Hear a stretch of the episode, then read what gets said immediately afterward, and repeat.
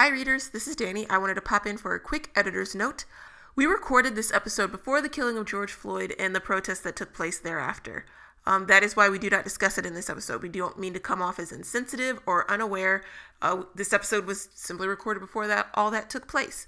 We do plan to record a book chat, a BCL chat, about Black Lives Matters and the book's book community's response to it in the near future. So look for that. Um, I hope you all are staying safe. I hope you all are staying healthy, and I hope you enjoy the episode. Thanks. Black Lives Matter.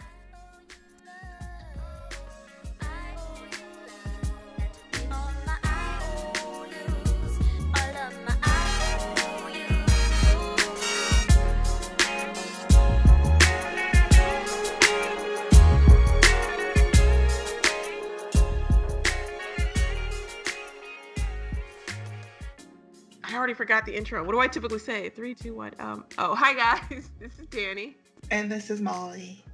and this is Black Chick Lit, and I'm falling apart.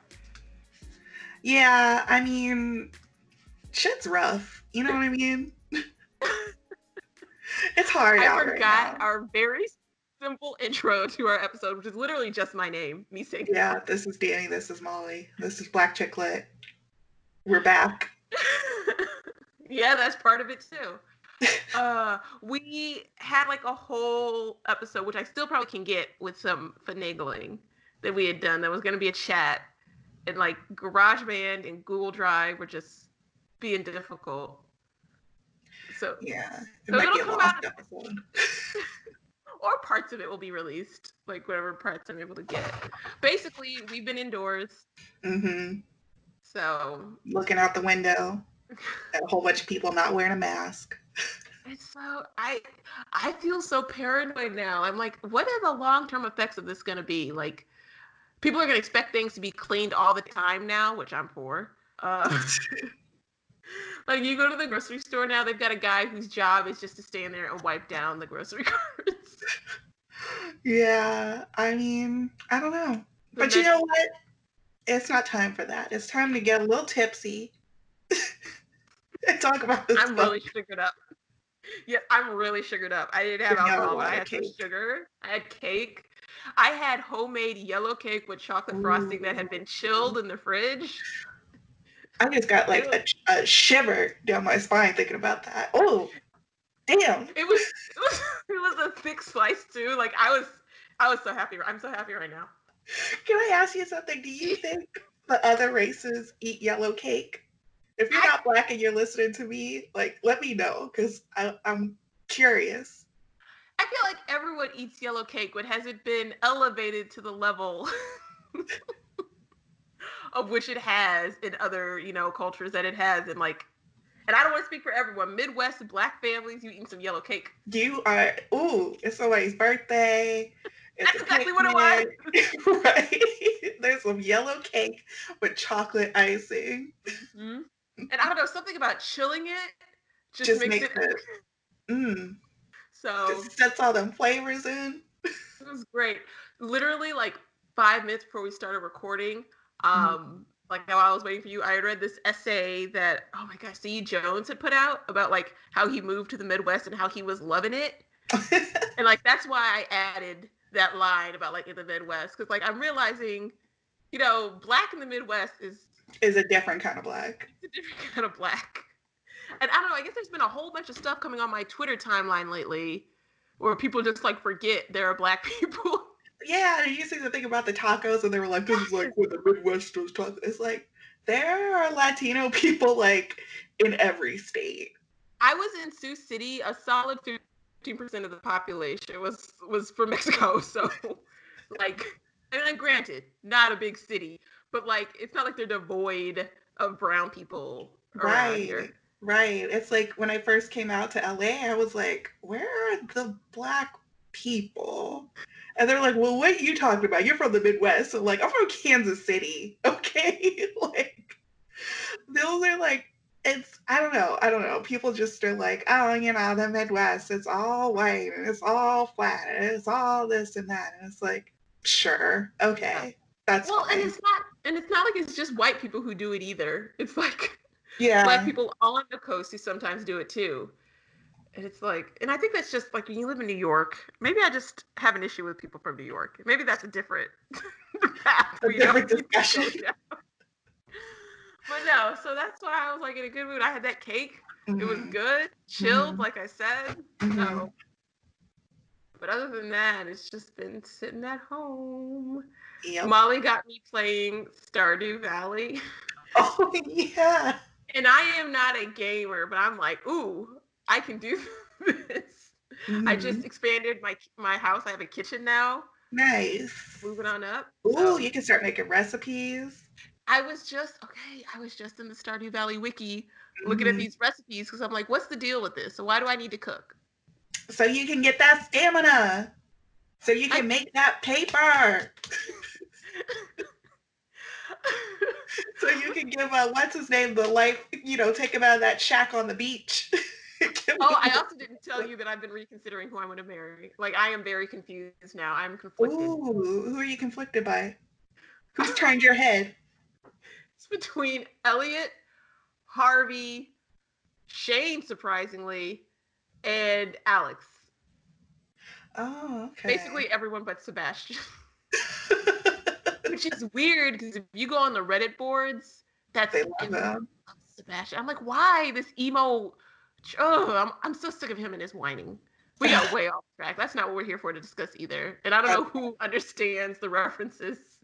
Oh, I bet a lot of people, knowing the people who listen to this, I bet a lot of people are gonna be like writing in. Let me know because I'm like I may have to do a different farm so I can marry each one. I don't want a divorce because apparently they get really Oh, but you know about the witch, right? yeah. You could like have their memory wiped. It's great. That's how we handle divorce around here in the valley. anyway, Yes, what are we reading this week?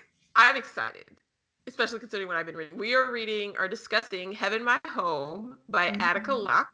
Mm-hmm. It is the second book in the Highway 59 series. We read the first one, Bluebird Bluebird, back in ooh, ooh, what was that?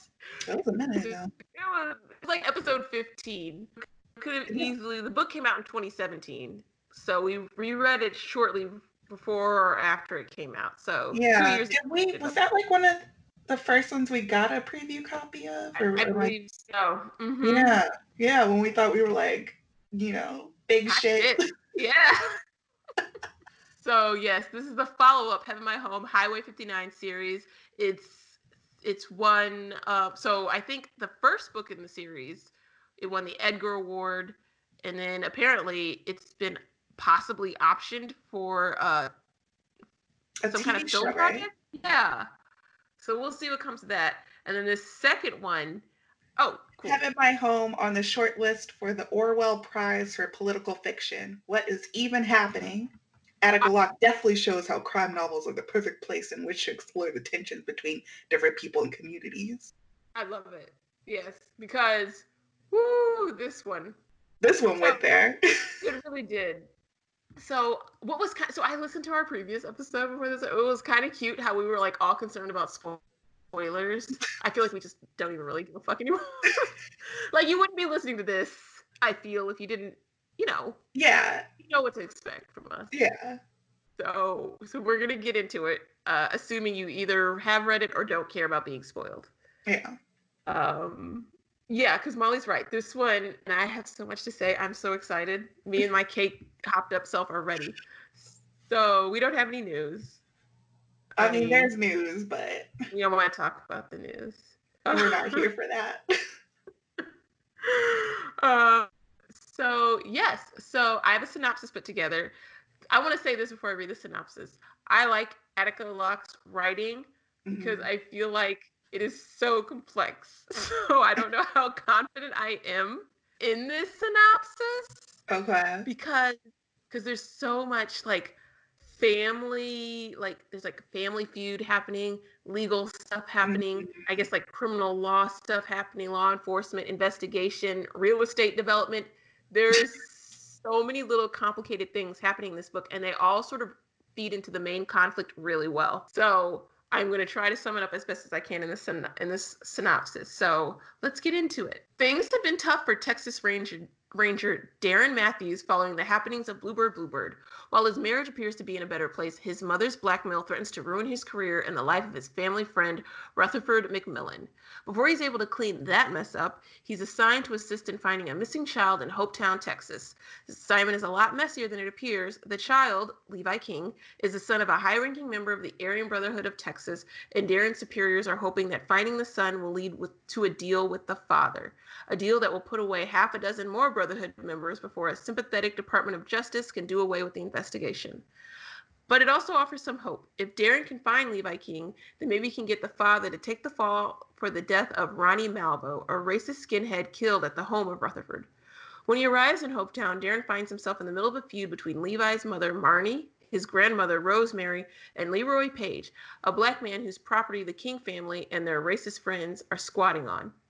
We learn that decades ago, Leroy had leased parcels of his land to Lester King, Marnie's father. While Lester waved a few Confederate flags himself, he and Leroy grew to respect each other. But now, Marnie and her Brotherhood connections have moved in to terrorize Leroy on his own property, to the point that Leroy feels his only option is to sell his land to Rosemary, one of Hopetown's richest women. However, Darren eventually uncovers a conspiracy. Rosemary is working with real estate developers to purchase Leroy's land and turn it into casinos cutting Leroy and a tribe of Caddo natives out of the income and their land.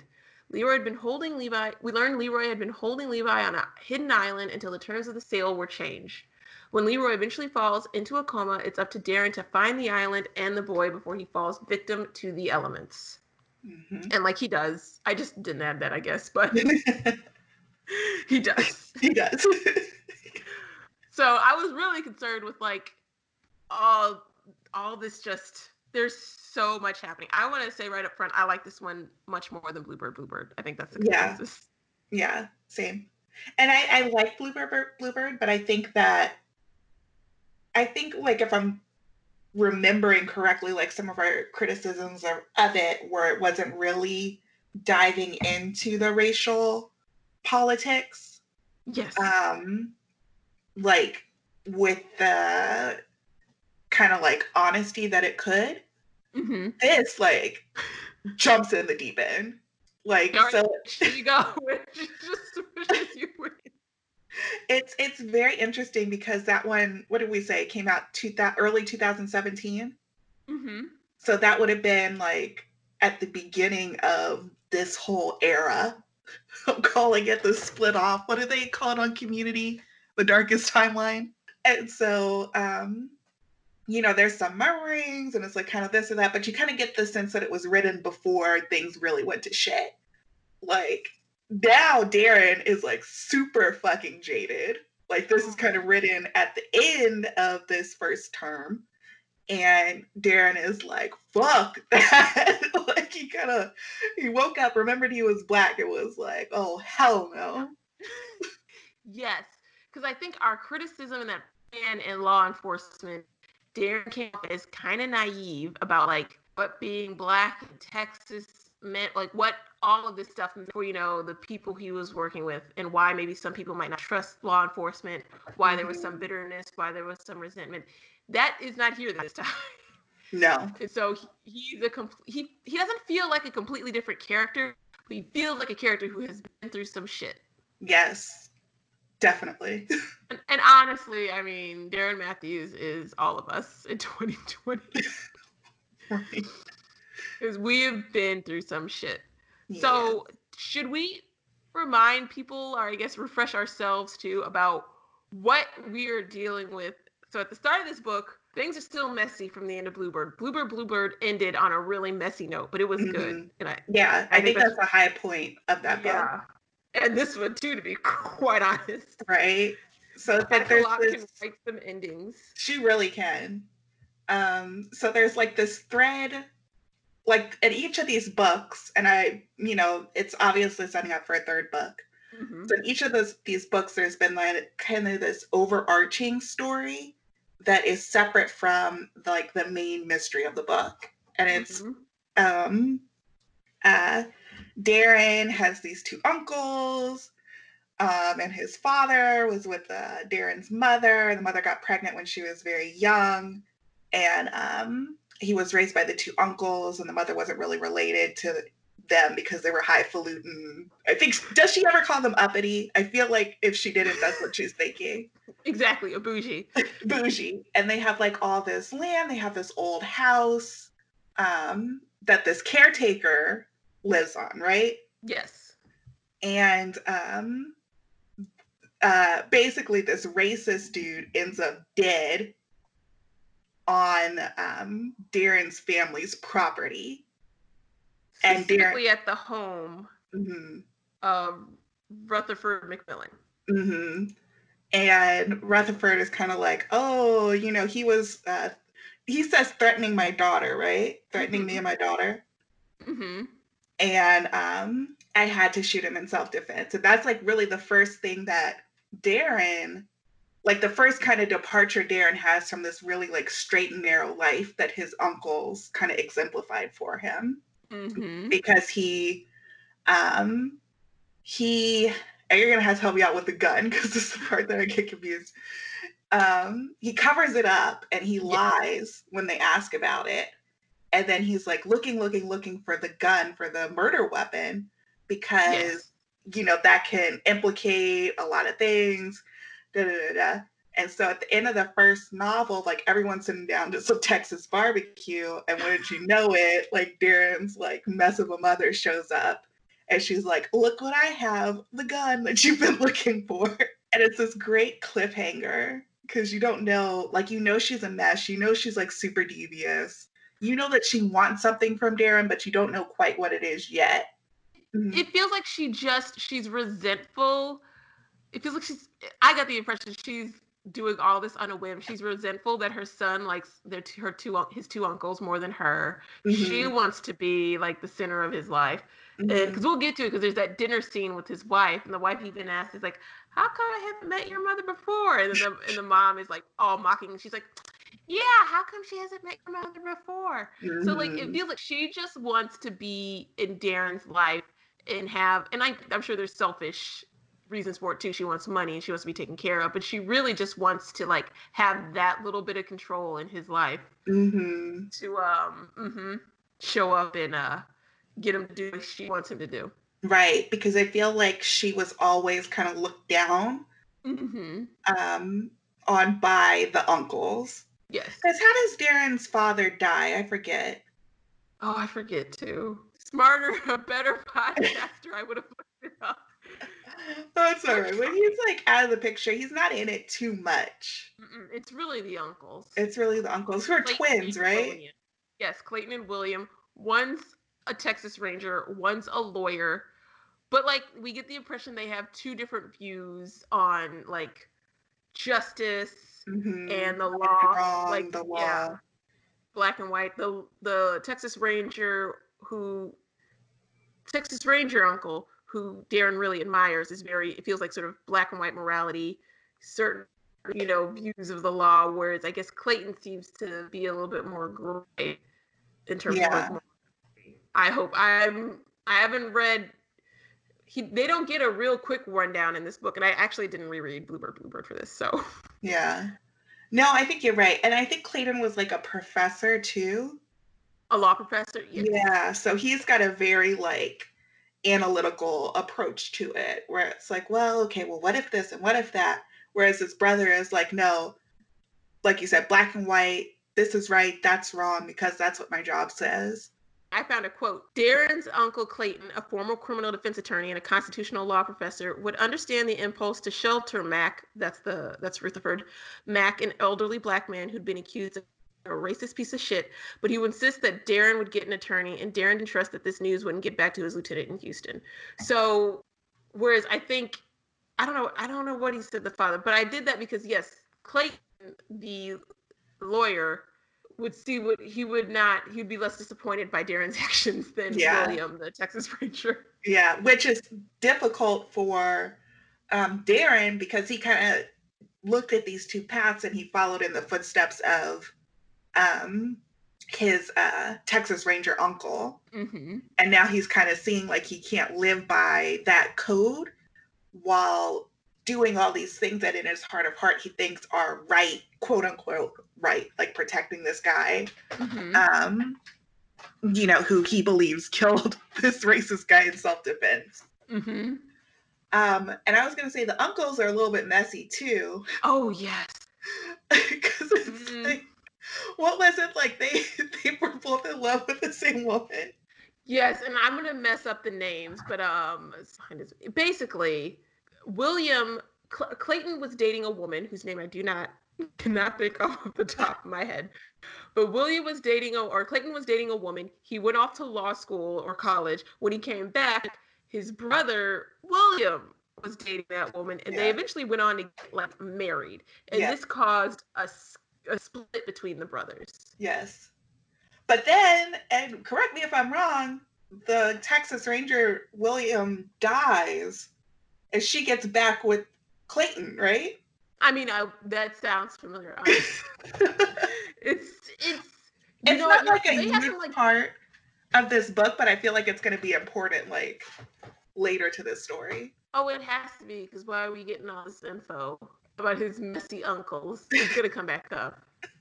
Yeah, Darren's family is just A mess. mess, and then you know what the the gahona the balls on that lady to go back to that man after she dumped him the first time for his brother. It's wild.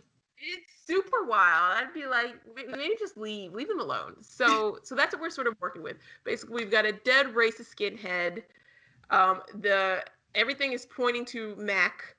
Darren wants to protect him, so he gets the murder weapon from him. He hides it, or thinks he hides it. His mother finds it. She hides it again, and so we get the impression when the book starts that Darren has been simultaneously like giving into his mother's sort of demands while at the same time like where the fuck is that gun Like desperately trying to find the gun where the fuck is that gun because she's like, you know, getting money from him. He's driving her around. She's coming to dinner. He's like taking care of her house. hmm giving her And she- money giving money. It's like she is really milking it.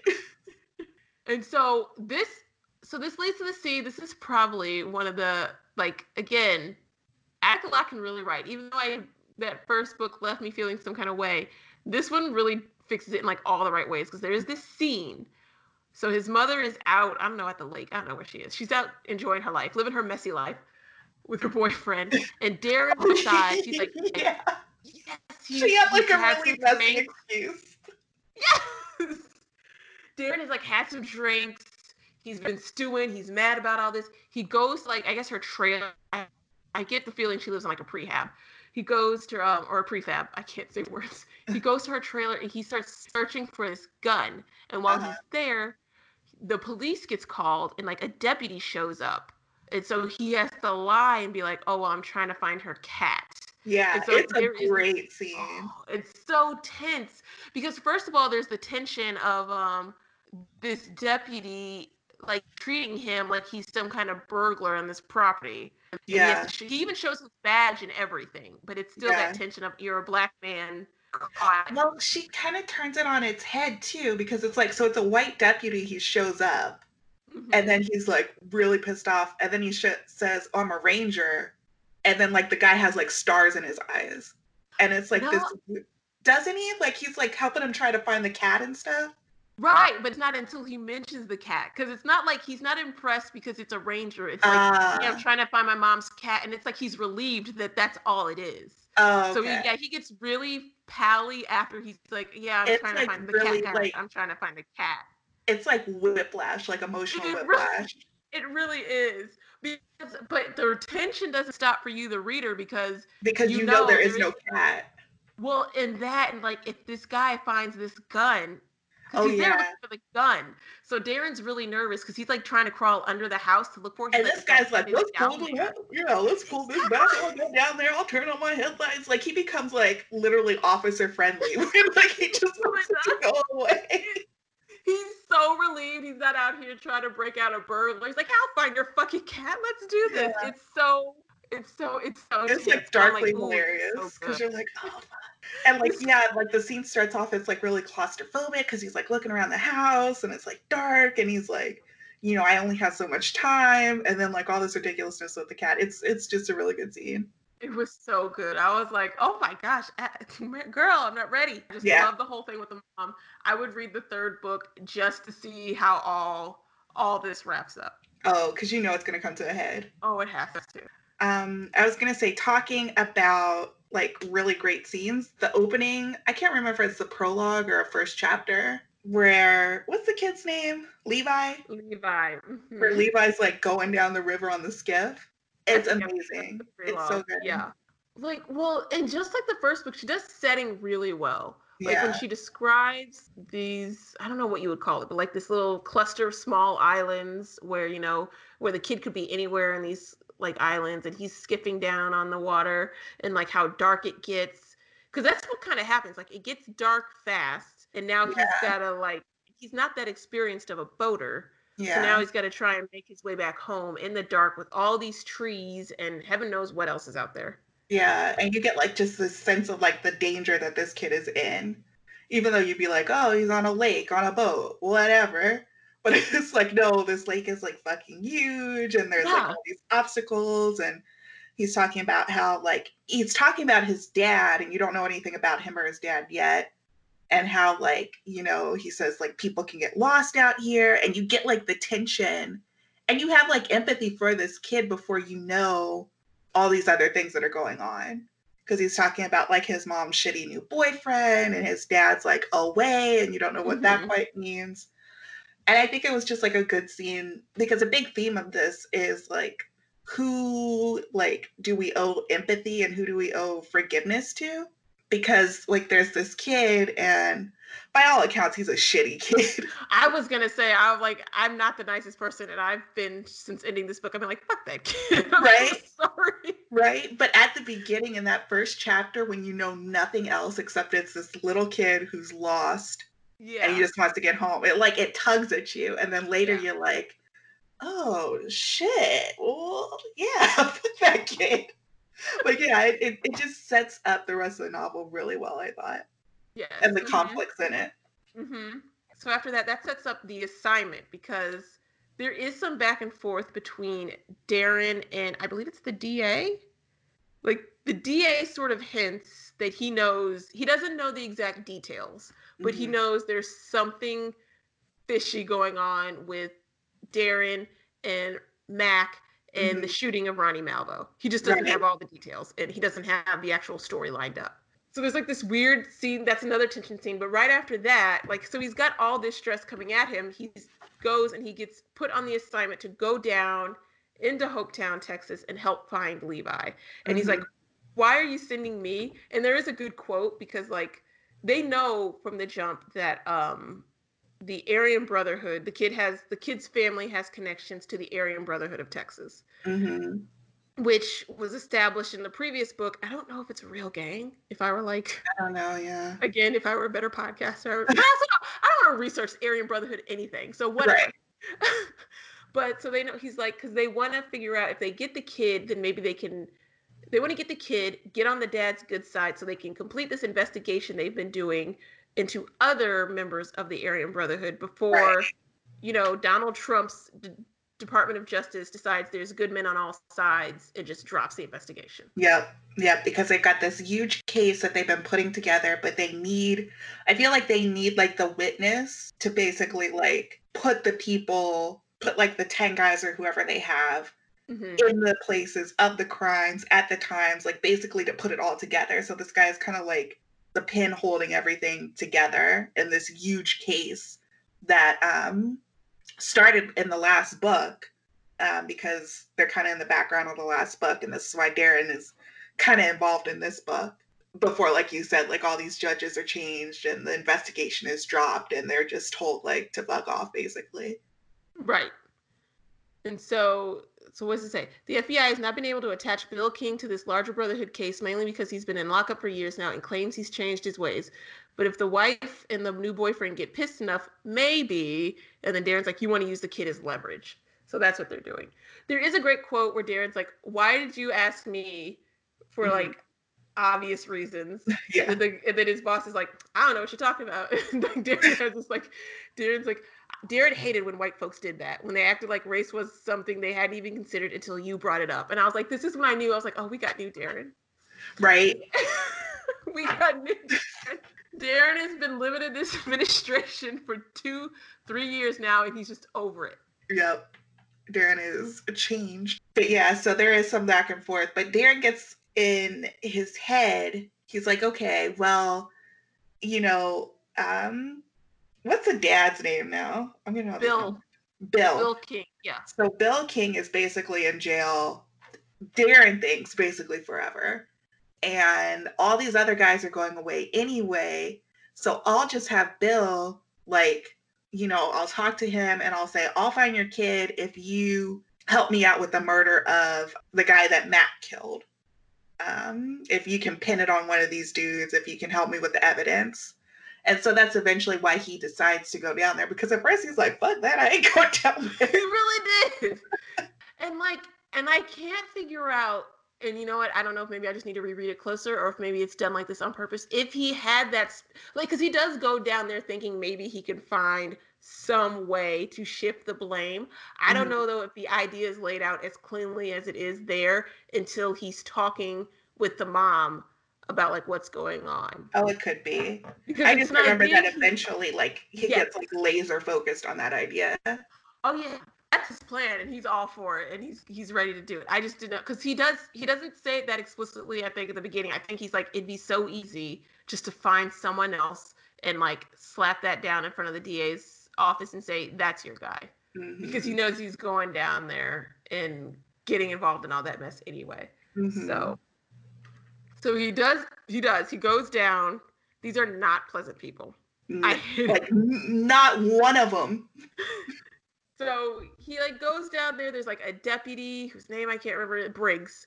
Briggs is like the local lawman, and he goes down and they go and they inter- and they like go to try to interview the mom and her boyfriend Gil. Mhm. Gil. Fuck And, Gil. then, and like reading this book was so like I had to put it down sometimes because I was like,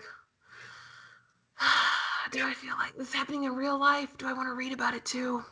yeah, Because she does it so well. she does. Like you get like, it's almost like a movie. Like when I remember back to it, it's like so crystal clear. Like some of these scenes and the people and all this stuff. Um, but they're like, like you said, they're squatting on this land, and it's like, you know, squatting is the technical term, but it's like if you just picture someone squatting too, like just living in filth, like Yeah, they're not legally squatting. Like I think they did lease the land, but Leroy does not want them there. He didn't lease it, and again, this is where it gets complicated. He leased it to Lester. Lester died. His Yeah. daughter is now leasing it, and I guess he leased it for the whole year. Yeah, but So- it's like he owns a lot of the land and like Mhm. they're they squatting on yeah, a portion of it, I believe. And like these are, and like they get it, they know what they're doing. They are getting off on having all their white supremacist friends Mhm. come and squat on this guy's property, knowing that he can't legally get them kicked off. Yeah, not yet. Or knowing like, you know, that he they're gonna cause trouble for him, hmm like one way or the other. Yeah. So that's. Should we talk about Leroy? Let's talk about Leroy Leroy. was. Leroy was. Leroy was a lot. he was a sticking with Leroy was like a roller coaster because I was on his side and then sometimes I was like, oh no, Leroy, tell me you didn't, and then I was back on his side and I was like, oh, he did so it. was like fuck all of them. Darren, let's go. Let's go home, there. You got a wife at home. She's doing a great law career. Be supportive. Be a house husband. Look into that.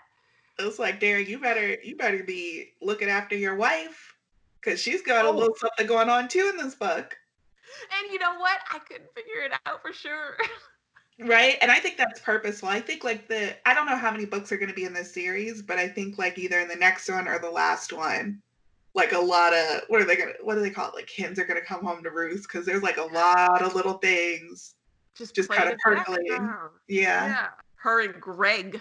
That's Mhm. we don't even have enough to have a full thread other than the fact that Darren's wife Lisa and Greg just seem especially buddy. They're like talking on the phone. Yeah, they're talking so it's like um Greg goes or Darren goes down there and who's Greg with? Like the He's the FBI? FBI, I believe. He wants to be like a federal agent, senior, like, and that's why he's in on this because at first it's Darren doing it for the state level, and then Mhm. Greg kind of swoops in because he realizes this could be a career making case for him. Right. And he has known Darren and Lisa for a long time. Mm-hmm. And it kind of comes out that he and Lisa have been like kind of talking about Darren, you know, and how worried they're they are about him. And then there's that great scene where they go to dinner and they're like, we have to tell you something, but we don't really like get to what it is. And there's like, you know, Darren's getting like more and more paranoid about like what's going on between her, even though they're saying like, we're just old friends, we're just old friends. But again, at the same time, Darren's hands are not clean either because um the girl from the first book, what's her name? Ronnie? Oh, Randie. Randie. Is that it? Randie? That's the name I remember seeing in the book. I think it's like Randie Winston or something. Yeah. And she is the wife of the guy who died in the first book, who's killed in the first book. And It's they kind of have, yeah, they kind of have like a flirtatious thing. She comes down. Um, Darren doesn't really tell his wife about her. Darren's feeling bad in the middle of the night. He calls, Mhm. um, you know, the beautiful, literal uh, supermodel, and she's like in Milan or something. She's like, Darren, what's wrong?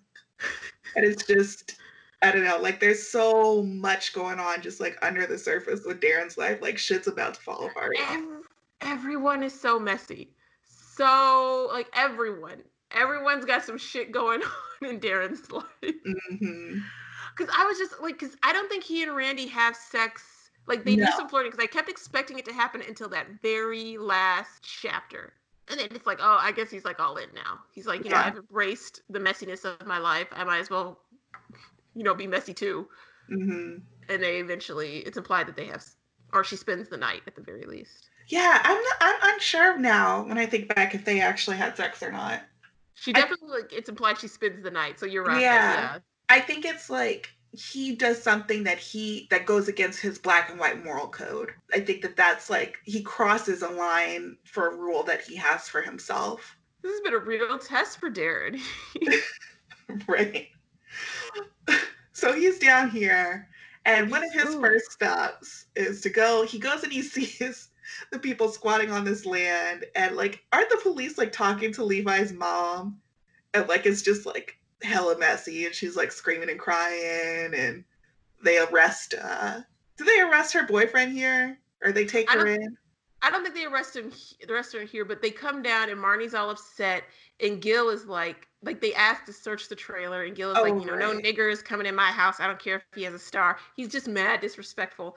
And I think what happens is while all this is happening, friends are around. Like you can feel it. It feels just Yeah, really, really stifling Yeah, because like all of the hangers-ons and the rest of his uh, Gil's racist clique are there, sort of like in, inciting and agitating the whole situation, calling him Right. like nigger. There's guns coming out, and then sort of at the end, Leroy and some of the Caddo Indians they're on horses doing like their patrol, and so they Yeah. sort of walk past. Yeah, and it's just like a fucking lot is going on. Like everyone comes out to see Darren in this scene. Um, Everybody's got guns. everyone's got guns. Like it's getting really tense. He goes in the trailer and he talks to the sister, right? Mhm. Levi's Dana. older sister, and she kind of like said, she says to Darren like, like I know this is a lot, but can you basically like please like can you please just find my little brother like i know there's a lot going on out there and that's what kind of gets darren he's like okay this is a kid this kid has a kid sister i'm gonna do my best to like do what i think is right And in that, we also sort of get the first inkling because Marnie's like, Rosemary has him. mm-hmm. And Rosemary is Bill's mother. So it's Mhm. Marnie's, not, I don't know if they ever married mother in law, but it's the paternal mother or Yes. paternal grandmother. Mm-hmm. And so there's tension there. yeah and she keeps saying she has she has him she has him um and i feel like gil is kind of like oh she just has him like it's fine whatever he's not in He's- any trouble like he's busy just calling people nigger to be like, he don't care. he don't give a fuck about anything I'm like so sick of this. I'm like, oh my god, like reading him was the worst. yeah uh, ugh. and we also learned though that Gil isn't even technically like Brotherhood official. Yeah, like he hasn't been jumped in or anything. Yeah. much of a pussy or something. And he's probably too messy. Like that's if you are a legit criminal, Criminal organization, organization. you don't want some hot mess who can't shut up, you know, running Ponzi schemes. You don't want that. You don't need that. It's just gonna mess up what you got going on. yeah. So then this is where we go and we get like Leroy's deal, and we sort of learn, and I thought this was really cool about like the history of like these islands and the relationship between the native Caddo Indians and when you know pre and pre Civil War, like how they would sometimes shelter runaway slaves. And maybe I'm jumping ahead. No, But I, I feel think it- like we learned about this at some point. Yeah, it's like hard to like remember because there's so many pieces and they come back and like this happens and that happens. So like if we were going in strictly like chronological order with the book, Yeah. then it would be like a lot of jumping around. Yeah. This book is so thick. Like as I was reviewing it to prepare for this, I was like, there's so many little details. So many layers that like you think like little unimportant things that like come back and they're like super important. And it's like, ah shit, you got me. I like I almost want to go back and reread Bluebird Bird just to see how after reading this one, how my opinion changes. And I may, I Yeah. say on the air with absolutely Well, no- I told you I was gonna because I listened to the audible of this like at the beginning of the year. Mhm. and I was gonna get the book because I was like, oh, I really like it. Like I'm gonna buy like the physical book because I really liked it, and then I'll just like read back through it because I can just read and print like a whole lot faster. Mhm. And I accidentally bought Bluebird Bluebird.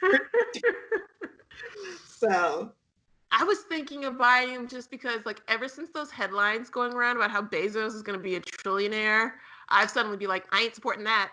yeah, I'm not supporting. So I'm like, I'm gonna have to start shifting some of those Kindle titles. If I really love them, I Oh. need to start getting them in print because yeah, eventually I'm gonna need to wean myself yeah, away. yeah. I have been doing really good until this happened. I, I mean, we all were doing good and great in so many things before this happened. yeah. Anyway, yes. So, but no, I I know what you're saying. So I'm thinking I might get it, get both of them too, just to reread. But no, we learned that this island, it's like a chain of islands, and like the enslaved people could hide there really easily and be hidden, and it's hard to find because there's so many islands. It's like Mhm. I don't it's like almost like it. an inland sea. yeah, And they have like all these like little islands that are like uncharted, unmapped, yes, and like mhm. these big, like huge ass trees that are in it with like Mhm. huge roots that can like just snarl up a boat and you just be out there. And I think there's like like uh, crocodiles or caiman or some kind of like some eating thing. some eating thing, some nasty ass reptile out there. And when it's dark, it's like completely dark, and it's just it is a dangerous fucking place to be. Also, sounds kind of nice. Like, get me, get me out there and get me away from all the, you know, these killer white people. I get it. So, So and we goes- learned. uh-huh, Well, I was just go gonna say we learned that Leroy's wife, his late wife, was a member of the Caddo tribe, and he sort of feels uh, like not responsible because that sounds too patronizing, but he like he feels like he's sort of. No, I don't think I think that that's the correct descriptor. I think he feels responsible. Okay. And I think with everything that comes with that. Because Leroy, the first time you meet him, and I think that she does this so well, it's like he's think Darren's thinking about Mack and he's thinking about how black people are, you know, torn down and like, you know, dragged down and all these things. And he's like, okay, well, the system has like uh, you know, it's going against this old black man, and I can change that. I can help him. But Leroy ain't all what he seems. So I think like Mm. like saying he feels responsible for the Caddo, I think is like spot on with everything that it that implies. And Leroy has this great quote during this scene where he's like, Black folks are the most forgiving people on earth. And then Darren reflects that this was the point his uncles had often de- debated ferociously whether forgiveness made black folks saints or stooges. Mm, And so you get a hint early on that Leroy has some kind of chip on his shoulder. Like mhm. he he wants to protect his what's his and his. And so he's not he doesn't seem all that concerned about that little white boy either. So Right, right. So I forget who tells Darren that Leroy was like the last one. It comes out that Leroy was the last one to see Lee Vi and that he was like putting away his boat or something. I'm not a boat person, so I, just keep like imagining someone putting like a bike in like a shed or something. like he's putting away his boat at, at a certain hour. And if you know he was putting away his boat at that hour, then he had to have seen Levi leaving at a certain hour. Exactly and I know we sound really, but there's like so much happening in this book that sometimes it's hard to get the timeline right. Because I think what happens after that is Darren goes to visit Leroy and he mm-hmm. sort of tries to like question him on the slide, be like, Yeah, where were like, you? I'm your friend, but yeah, I'm your buddy. He tries to good cop him, but where were you at 9 p.m. last Saturday night? For that shit. Leroy is not here for it. He's not having Leroy, it he's like, get your ass out my he like turns cold on him and he sort of like kicks him out of his house. Yeah, and the important thing here, again, like tiny, tiny details that you don't even think about. Like he's going to get a beer or something. And um isn't Darren like looking at the shit like on his counter or on his fridge or something and he sees like a business card for an estate attorney or something like that? Mm-hmm and it's like he's like just listing off the thing. He's like receipts and a menu and this business card and da da da da da da da da.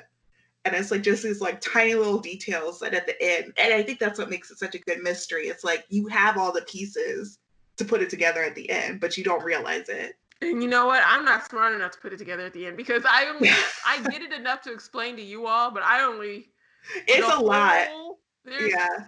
So like this is a real conspiracy right now we're right? together. It runs deep. Like these people down on this lake, they didn't have a lot to do but engage in crime and think of some really intricate ones too. so after this, he sort of goes, or at some point, he goes and we and we meet Rosemary, yes. who I also didn't like. Yes, and it's like so. There's Hopetown, which is, and am I getting correct me if I'm getting the names of these towns wrong? there's Hopetown, which is um, was the settlement of the uh, the people who had run away from the whites. And what was the name of the other town? Okay, I guess I that it, the whole town is just called Hopetown. Yeah, Hopetown. But there's like Black Hopetown and White Hopetown, and Rosemary's family is sort of like a big wig. It's like old money. Yes. Old, old white money, which is right. relevant. And right. so they really want to revitalize Hope town and like increase tourism into it and like build it back up. So, because in its heyday, it was like this bright, shining spot. You know, it was right there on the river's edge. So, like, steamboats could come, drop people off, pick them up. But now it's sort of lost its its luster. Yeah, now it's kind of like an older. It's not like totally destitute. There's still like little ladies who come, mm-hmm. uh, specifically for these ghost tours. which again is a little nugget of information you think is not going to be important and turns out to be like the key to the whole mystery. Um, but it's not what uh, it was. And like this lady, yeah. and I guess like the mayor, no, not the mayor. There's some other like highfalutin real estate developer, or maybe it's her lawyer, who they her really want to like build it back up. Mm-hmm. And we we also learned that Rosemary is a descendant of a white woman who came to the town, and I know, am I jumping down here by saying all this? Instead yeah. of a white woman came to the town, brought her slaves. Uh-huh. slaves ran away, uh-huh. and she was like sort of left destitute, is what we right. after the Civil War. Slaves ran away. The war ended. Slavery was abolished, and she was left destitute. Right, but she like doesn't she remarry someone? She she does just fine. She's she a white lady. she's a white lady who still had some like she wasn't destitute destitute but she was not you know she didn't have that slave money anymore. yeah exactly. She's she marries again she does just fine. Right and they have a no hotel is that what it is? Yeah. Yes. she owns the ho- so her and you don't find this out till later but like her ancestors basically own this hotel on the white side of Hopetown um, where Darren ends up staying. Yes. Isn't doesn't a tour like walk in in the middle of his like he like wakes up one morning he's like some old people taking photos? or am I com- complaining that with something else? Just like I he think... overhears these tours happening, like yeah, sleep and he yeah. wakes up because there's a tour.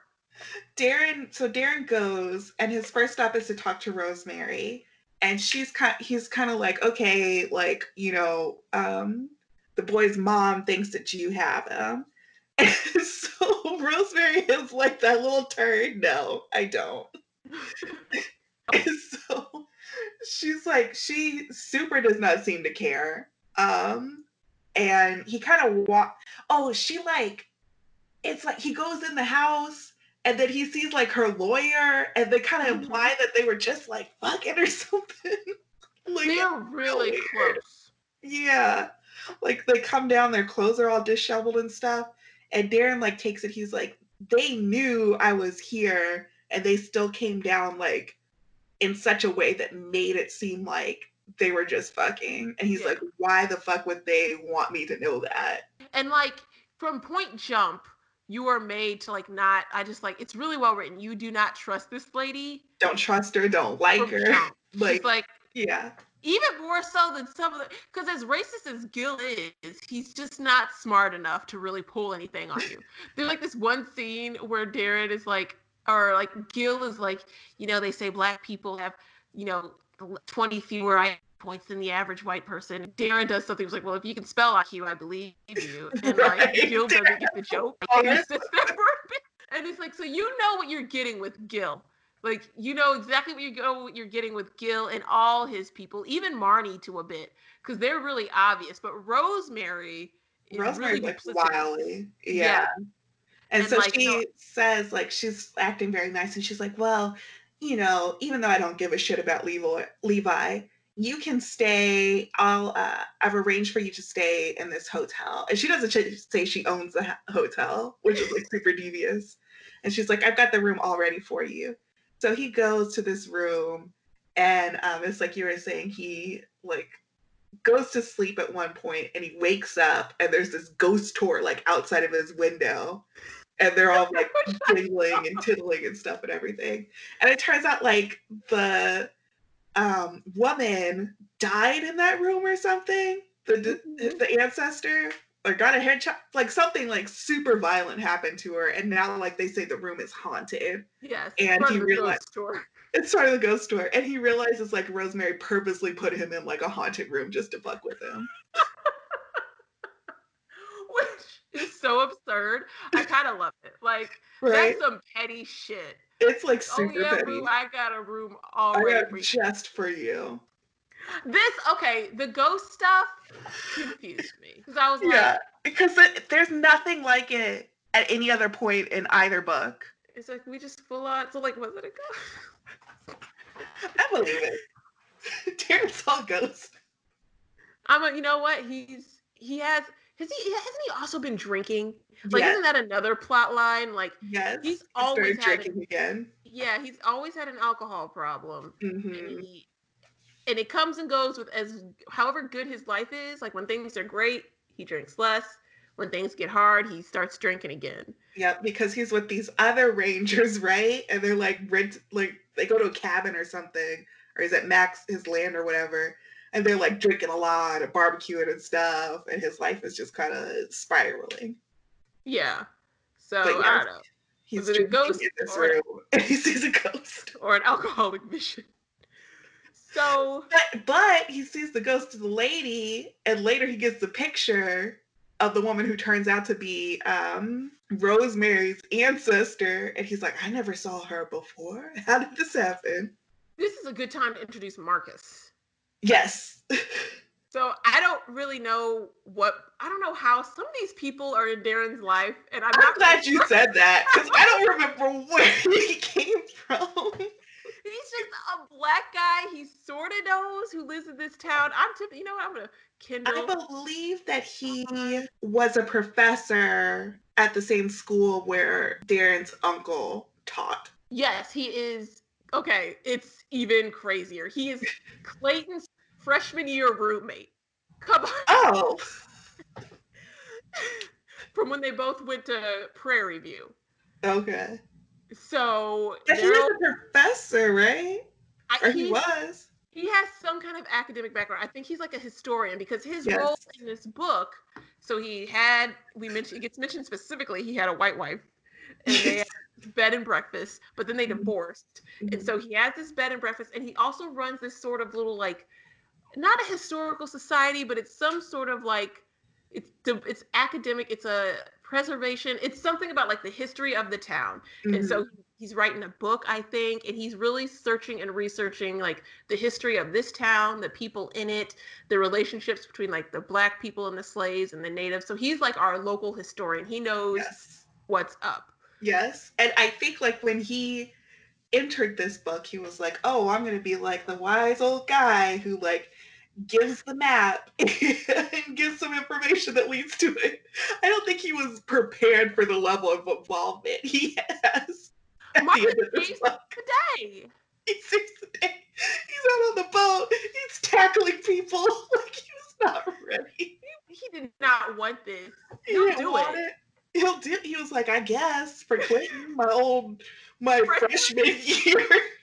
Can you imagine? Like, that's a good, you know, that's a good connection that they're still Right. friends. Right. So yeah, so that's you know I don't feel that bad about it um, for not knowing how this man was related to his life because I never would have thought Uncle's freshman roommate. Right.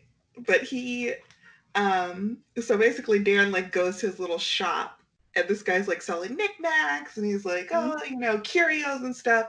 And he has the picture of basically the town's ghost. And Darren like picks it up out of like a big stack of pictures. And um what's the guy's name again? I lost it that fast. Marcus, Marcus. Marcus is like, funny you picked that one. Uh, because you stayed in the room where she died. he he just he just wanted to read history books and look at old postcards Yeah. and not get involved in all this white supremacy crime. And yet Here he is. here he So- is, tackling racists on a boat. So we get all this history, and like for a longest time, you, you don't really get how it's connected. And I will say, I think the middle is a bit laggy. But I remember reading this and being like, "Oh my gosh, I still got forty percent of this book left." So uh, we should talk about Darren's meeting with Bill.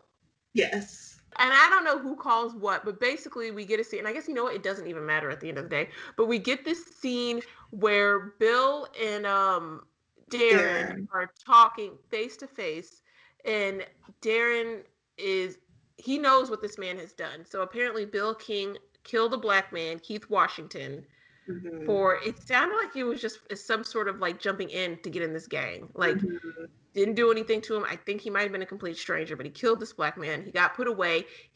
Darren doesn't believe it. I don't know if I do either. He's re- he's repentant. He Mhm. regrets, you know, his involvement with the Brotherhood. He apparently is writing letters to the family. I'd be like, get this man out of my mailbox. Do not allow his any letter he's got from me to leave that jail because I don't want to see him. Right. And so this is where it gets sort of said explicitly, where Bill is like, look, if you find my kid, I will say I'm responsible for Ronnie Malvo's death. hmm And because he's like, well, I'm not getting out. This is great for uh Darren because now he's even further. He's he's being fed led even further because first he's just covering up the murder. He's hiding. Right. It's more like lying by omission. Right. Like, oh, I don't know who did it. but now he will- hides the gun, and now he's gonna blame someone else. It's like Yeah, and yeah. these little steps. Yeah. Yeah. So he's he is doing, and if this ever gets out, if Bill King ever rats him out, because now he's in bed with this guy. Right. And Bill King is kind of saying things like, "Well, I'm not getting out. I'm not getting out," but he's saying it in a weird way that comes up later. Because basically, like Rosemary writing letters to the governor. And so is he. And Yeah. apparently, like, I just like this detail that Attica Locke includes where she, like, or apparently, like, Bill writes shitty and then crosses it out and replaces it with bad. Yeah. I would write, I would use the word shitty to the Missouri governor. I would say, you are a shitty governor. We didn't even elect you, dude. You're only governor because the guy before you got arre- got bail pushed out because he blackmailed a woman with sex crimes. I hate this state so much sometimes. That's an aside. Let's go. Missouri stories. anyway, so Yes. Bill is kind of like, you know, talking out of the side of his mouth, like, I'm never getting out, even though he knows for a fact his mother is like working on this plan to get him out of jail. Mm-hmm. But I think he does he say like, I'll I won't do anything like that. I'll just stay in, like whatever, as long as my son is safe. Yes, he really like presses this whole I will do anything for my son. I just want him safe. I want him away from Gil. I don't like him being around Gil. Right. He wants him kind of out of that life because he's like, uh, the life will just leave. Like she's not going to stay in that life if you know she's not with somebody who's in it or adjacent to it. What? Oh no. Sorry, I was reading something and it was about. Oh, it's like I guess some letter Bill Wright wrote to the parole board it mm-hmm. was whites in need too. Why did everyone forget that? Where were our marches? Not for me, I mean. I always had a little something growing up, Rosemary King's son. But I saw friends in my county scratching at dirt for food and some kind of way to make a living. And here come the blacks talking about me first, and y'all owe us this, and y'all owe us that. I carried around that anger for a long, long time because I had cracked no kind of books, didn't have anyone at home who acted any better, and I didn't understand until I read Mr. King's book and looked into some other stuff. It's like, Whatever. right, Bill. whatever, Bill. You're still in jail for murdering a man, so yeah. Late yeah. So get a dad too. Like Darren like really gets into the details of all that. Yeah. And again, it's like who that who deserves forgiveness, and it's like Darren's making all these judgments on people, which is very interesting. This whole book, everything that happens. And this is again, this is one of the books I think. This is why I wanted to read it. This whole book is just like a real. It feels so very because these are the conversations we're having they're right. in this era. I'm currently reading a book that's a piece of shit, and I want to really enjoy just tearing it to shreds on Goodreads. Look oh. forward to it. Um, called Meet You in the Middle. It's a rom com in okay. quotes about a Democrat and a Republican who fall in love. Mm, they're white. Yes. Oh, you know it. You know it. And it's just like so disingenuous that like there's this idea that you and I'm trying to figure out why it annoys me because it's not just that it's a Republican. Like it's never. It's not that. It's not that it's politics. It's not that even it's like one privileged white lady who thinks she can write a book about how we all have to be nice and get along. It's like it's this idea that you sticking to your principles and caring about you know your rights or even someone else's rights is not as important as being nice to people mm-hmm. and like being civil and you know all this other stuff even if they don't deserve it yeah it's like this idea we were talking about this the other day that like all ideals and all beliefs need to be valued on the same level right. like if i believe that children shouldn't have to go to school and be looking over their shoulder thinking they'll be shot. Right. And that black people should have clean drinking water. And you don't believe that that both of us are morally on a level. That's not something that I think I could ever get past the idea that my life, or like the life of my family, or the life of like the vulnerable people that I serve in my work, like mm-hmm. are inherently less valuable than, you know, your bullshit beliefs. Yeah.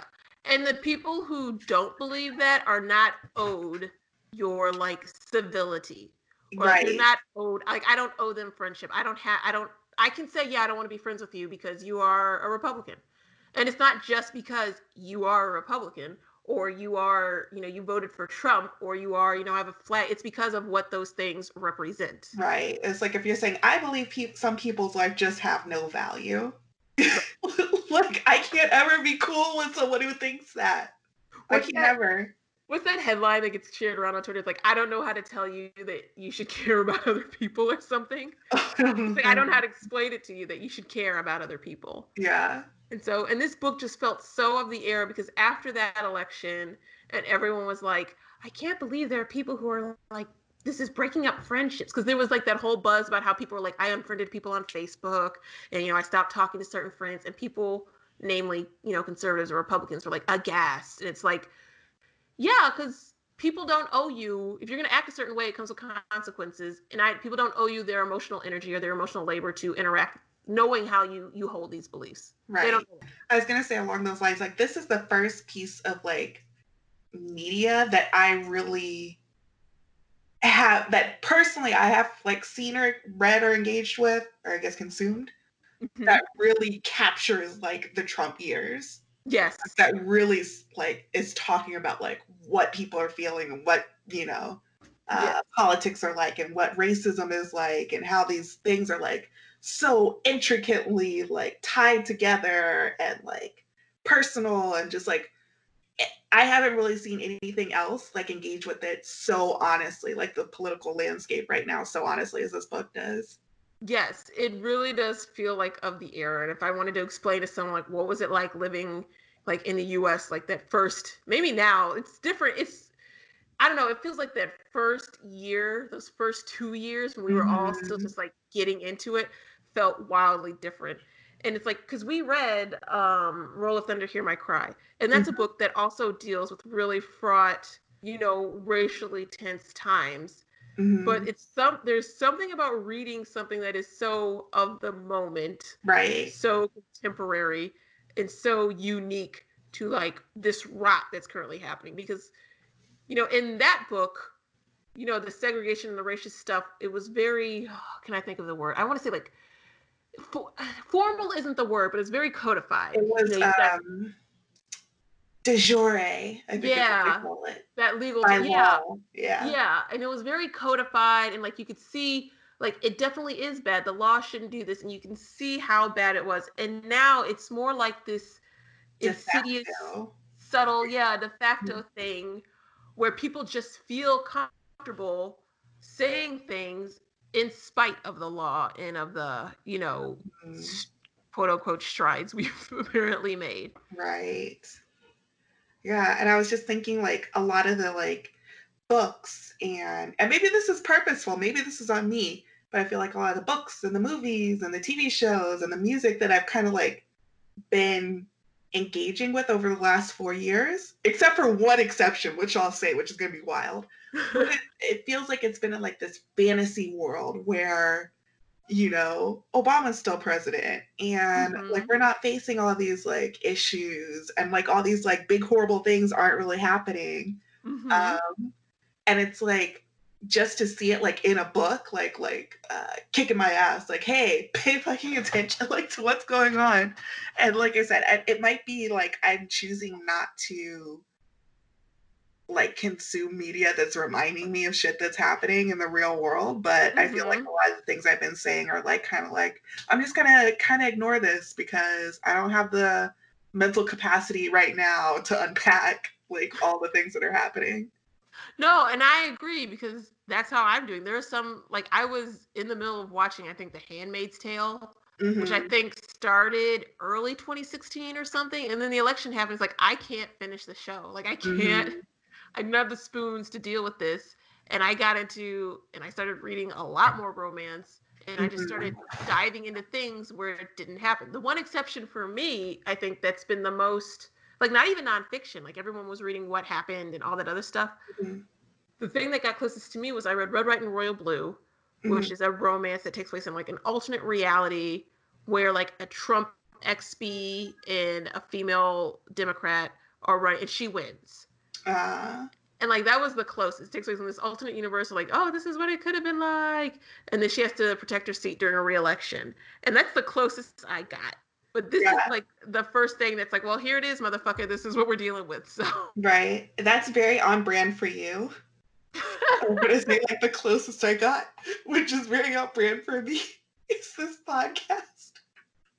It's like a um it's a improv podcast about a guy who falls through a dimensional portal behind a Burger King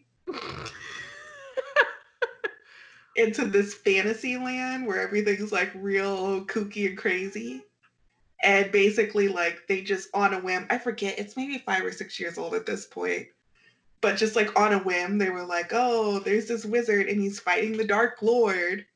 And the Dark Lord, quote unquote, of that has like turned into a stand in for Trump. So, like, when he won, like, the Dark Lord like took over the town. oh no. And when the pandemic started, they all got like blown apart into these different realms. And like the guy's a dad, so he's like, I'm trying to teach these kids, but they keep jumping. It's like that's like literally the only time I've like let it into any of my media where they're like so absurd, like saying like, oh yeah, we had to fight this dark lord because he's doing like some really crazy shit.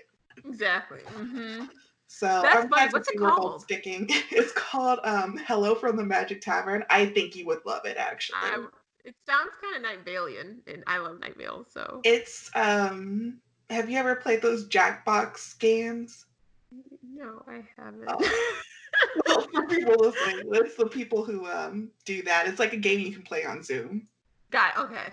Yeah. That is very on brand for you, and I love it. I love it. So I'm glad we're both, you know, sticking in our lanes, which is something we tell people frequently to do on our show. Stay in your lane, yo. I did. I said that I read one sci-fi, and then I stopped reading anything because it's been hard. Um, but yeah, I don't know. It's just, and then like, cause I read, I make a point of reading the news for a limited time because Mhm. for a while I was trying to, I was doing the opposite. It's like I want to stay informed because I was like, listen, I can only change so much, and I can't change it if I don't know. So I was reading everything, and it was severely impacting my mental health because Mhm. you can stay on top of the news and read all of it, but you as an individual, me as an individual living in the state of Missouri with no role in government, I can't Mhm. do much. Mhm. So then I started like just limiting it. I read the headlines. I get these email newsletters that I do now, and that's about it. I don't even go to the websites. I go, I read the newsletters. They're from trustworthy sources. It's like the Washington Post and Vox, Yeah. and they have like the rundown of the headlines and the top news. And I'm like, hey, great. If I want to Yeah. learn more, I'll go Google it. Yeah. You know, it's really hard because it's like, um, like my job, I've been trying to like just focus on like local. So my job is like every single day hearing like just the tidal wave of need, like, and desperation and hardship that people are in. So it's like, what can I do, you know, with my limited, super limited capacity to connect some people or help some things out? And like, that's about it. Like anything outside of that, I'm like, I have no, I'm too busy raising my kid to, or to like follow what's going on. Like I heard something, like I woke up yesterday and people were talking about like Biden being interviewed by Charlamagne. Oh, and then I yes. went to I was bed like, I can't, I can't even. hearing about Doja Cat stripping for white supremacists. And I was like, I can't, I have no capacity to understand what happened in either of those scenarios. I And don't know. honestly, That level shit, I don't even care. Honestly, like I don't listen to Doja Cat, or I, she had that "Say So" song. You know what? I'll just stop listening to it. Yeah. And like, it doesn't even it doesn't matter. They could have a shoe as the candidate for the Democratic nominee. I'm still gonna be voting for him. It doesn't. It doesn't matter. matter. I Yeah. to. Oh gosh. So on that sorry. depressing aside, Oh, I forgot about Charlamagne. Ugh, I forgot. I also forget I read his book. Sometimes I I'm remember so like, surprised like you read his book. Like I'm not surprised you read it because you read everything, but I'm surprised that it is a book. and you know what? This is before I learned from you. I learned better from you. I think I spent an audible. for- Oh. Mm-hmm.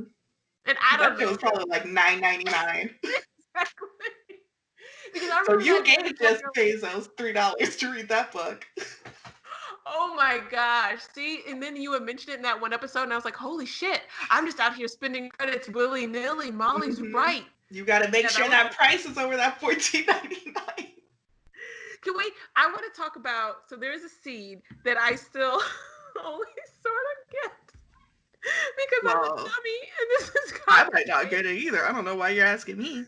so while so he goes in and he's like stupid he finds this real estate developer and i think i get it basically and i don't know the order of things so i'm just going to say what happens. Basically darren finds this real estate developer's name no not even the developer he finds the notary public's name. Mhm. and she's like this real estate developer developer or maybe it was a real estate lawyer somebody was supposed to come and drop off some papers to get signed in front of the notary public so that this sale is binding and um you know legit and she's like she Mhm. never showed so now we're all like where it's kind of a red herring it's like it's like Mora is her name or is it Mhm. Monica something with an M and Mhm. it's like, where is Monica? Where's this real estate developer?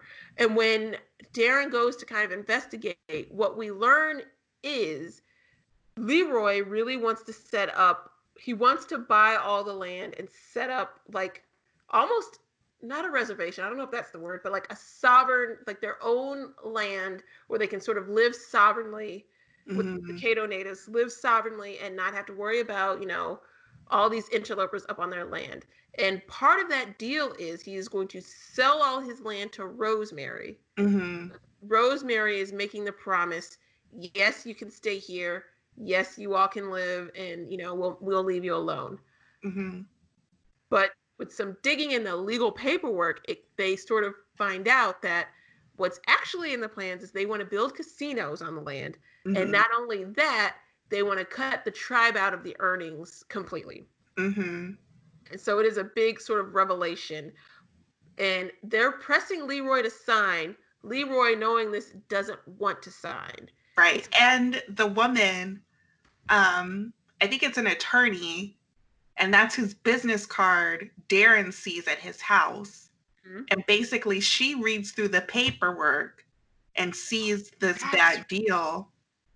And she goes to talk to Leroy and keys Leroy and the Caddo tribe in to say, This is not a good deal. You shouldn't take this. That's Rosemary right. and them find out about it and they kill her to keep her from, or they disappear her or whatever. I was gonna say, was she dead for real? I feel like That's she was right. dead, right?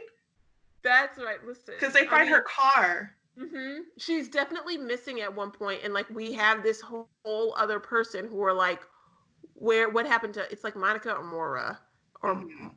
something. So yes, and like, see, I'm telling you, I couldn't remember she was a lawyer, but that's right. She comes and she shows it to him because her conscience gets to her. She's like, this is a Mhm. bad deal, and I cannot legally, and I can't. I don't want you signing this without understanding. What you're actually giving up. Yeah, you're the true hero here. Yeah, yeah, seriously. Because she dies behind this shit. Like, nah, man, I don't, I don't think you should do it. And so that's sort because leading up to this, and like even at this point, all signs are pointing that Leroy disappeared this boy. Yes. He's, he's no threat that he's like there's no body, so they can't say he killed him, but they're like, you played a role in his disappearance. And I think at one point it kind of comes up between it kind of becomes a wedge between Darren and Greg, because Greg really wants to move forward with like um a crime, maybe even a hate crime. Yeah, yes, because he's like, I can make this a hate crime under these new rules for what constitutes a hate crime. And because it's a hate crime perpetrated by an old black man against some, you know, nice white boy. white, like white supremacist, like this is gonna skyrocket my career. I'm gonna, my name is gonna be everywhere. I'm definitely gonna get this promotion if this happens. Fuck Greg too. Like Yeah. everybody in this book is just me. Lisa did. I walked right into that. So yeah, so like, but though they also find like the clothes at Leroy's house, like Yeah. not good for our man Leroy. and his story is not matching up or what he like put the boat away and where he was at and when he was on the horse Mm-hmm. And and they don't have a body, but they're jumping straight to murder. yes like Yeah. everyone's like that kid dead because again everyone's like fuck levi because they really like make him out to be a little turd they're like no he was like being real racist and he was like Tagging his house. tagging his house and being like real wild and pretty much everyone except for levi's mom his brother and his sister like eh and Um, then mhm. so the pressure is hot, but Leroy conveniently falls into goes into a coma. you know, I can't think of anything, but you're like, nigga, I'm out. Bye. I don't know Well, why I to be fair, like, don't like the racists come and like beat him up or something. like I don't think he was beat up or anything. I think he's just an old man, and the stress got to him. And he's like, I need a nap, and he just kind of coma. But it's like after he's arrested, right? yes, he's not arrested yet, like in the legal term of arrest. Like he's he's out. He's not in any kind of custody, but people are starting to look at him funny. Yeah, it's like seconds before he's about to be arrested, he I love it because it's like it's just falls such a, into this coma. it's a perfect old man move. Yeah. His Oh. daughter's there. She's like distraught, confused, understandably. Yes. Um, she's like, I told you to move away from this, you know, town a long time ago. Mhm. um you know she's crying she's really upset she doesn't trust darren because you know her daddy's about to be arrested. She doesn't know what's going on. oh, Um, okay, you were right. Someone did shoot. Someone shot Leroy. How did we forget that? Because I feel like I feel like it was the pe- I feel like some people drive by Levi's house at the beginning and they're being real crazy and they have like a Confederate flag in the window and it's like that dude who shoots Leroy. And I definitely remember they were driving past his house being like intimidating. Mhm. and like making a whole show of like showing the guns and driving past his house and basically just Mhm. rubbing it in that he can't do anything about it. Right. And that's why he gets so mad at Darren because he's like, okay, you're here wasting time, but there's like literal hate crime going on outside my house. Like, the fuck are you going to do about that? Exactly. So, so he, while he's in the coma, they sort of like figure. I can't remember what happens if they find Levi first or if Rosemary sort of like spills the whole beans. I'm gonna say what I do remember, and Yeah. if the order is wrong, forgive me. Basically, what we basically what we learn is Rosemary really wanting this deal to happen has sort of like she's worked with her um Her attorney. yeah, sorry, Alexa was being. being Oh. I was letting her finish. I was like, thank you, ma'am. Yeah, she's working with her attorney and her son. So Le- Leroy has taken the boy and like sort of sh- sent him away on this island. He's safe. Mhm. He's giving him sandwiches. He's hanging out on this island. because Well, he wants- he is safe, quote unquote. well, he's not dead. He's not dead. He's not in a good way when they find him. He's not injured or or you know he's he's still got all his limbs and he's still got his life. He's doing fine. He's doing better than Leroy. So so they um find him. There is a whole scuffle taking place on like this boat, which I'm still Oh. kind of confused about. I really, I love this whole part because when I was saying like Marcus didn't know what he was getting into. This is it. So um, Darren goes and he's like, I need like someone who knows these islands. And Marcus is like, Well, I've written a paper about it. so Darren's like, Okay, come on. They hire this guy to drive the boat and they're The going guy out. volunteers. oh, the guy volunteers. Mhm. They like go his like the shady guy, a white guy, and they're kind of he's kind of like, Yeah, I can I can help you. yeah. And it seems kind of too good to be true. And it's just another like really great set piece piece where they're out like on this lake and they're talking about the history of it. And you're getting like more pieces about like um this old timey lady who's um uh slaves ran away and how they like, you know, hid with um the Caddo tribe. And Darren's like putting like pieces together, and then they like go and they're like way out there, and the, the boat driver's like, surprise, I'm a racist He's got like a tiny little Confederate flag on his wrist. on his wrist. And there's like a scuffle, and Marcus is like fighting him. And he's like, basically, he takes him out there and he's like, no, you're not about to put my my bra. Um, is it Levi he's friends with, or was it, or not Levi, Bill or Gil? I think he's working with like Rosemary because they want this Oh, business deal to go through. Yeah. Well, he he's not like he's he's about to take them out. He's got Um, Darren in like a chokehold. Right. All of a sudden, our boy Marcus, like I guess, just bashes him upside the head with I don't know an air, an air can- canister. I don't Yeah. know what he has, but he knocks him out. He knocks him out. And like Darren's like, Can you drive that boat? Doesn't he? Will drive the boat too. Oh my gosh. It's just think- it's more than Marcus signed up for.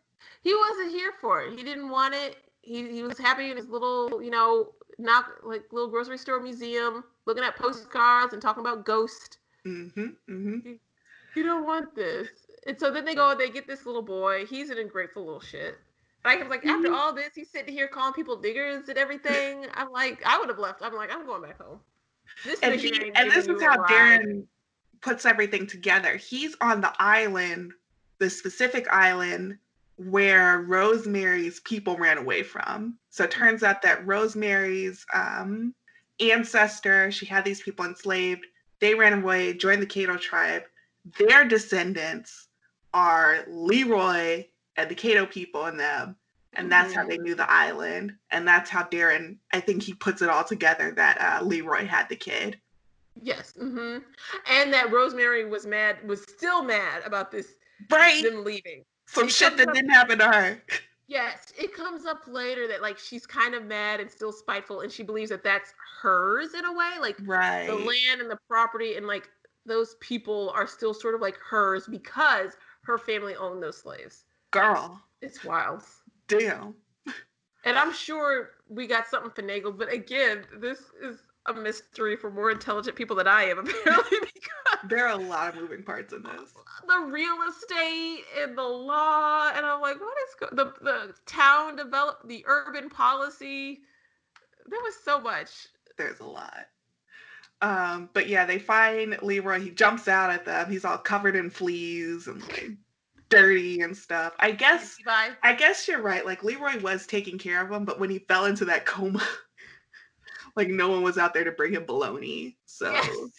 So Levi's mad. He's a little ungrateful, but then he's like, "Look, we're coming to take you home." There is a really good line that's like the, you know, I guess like the thesis of the whole story because he's like, because the little boy's like, "Well, where's Leroy?" And, and like Darren's like, "Oh, well, he got shot." Can't have all that hate talk out there and not end up in violence some kind of way. It's just human nature. You talk it enough, and it carves out a path of permission in your heart. Starts to make crazy shit okay. hmm And I thought that was a really good quote and a really good line. yeah. Oh.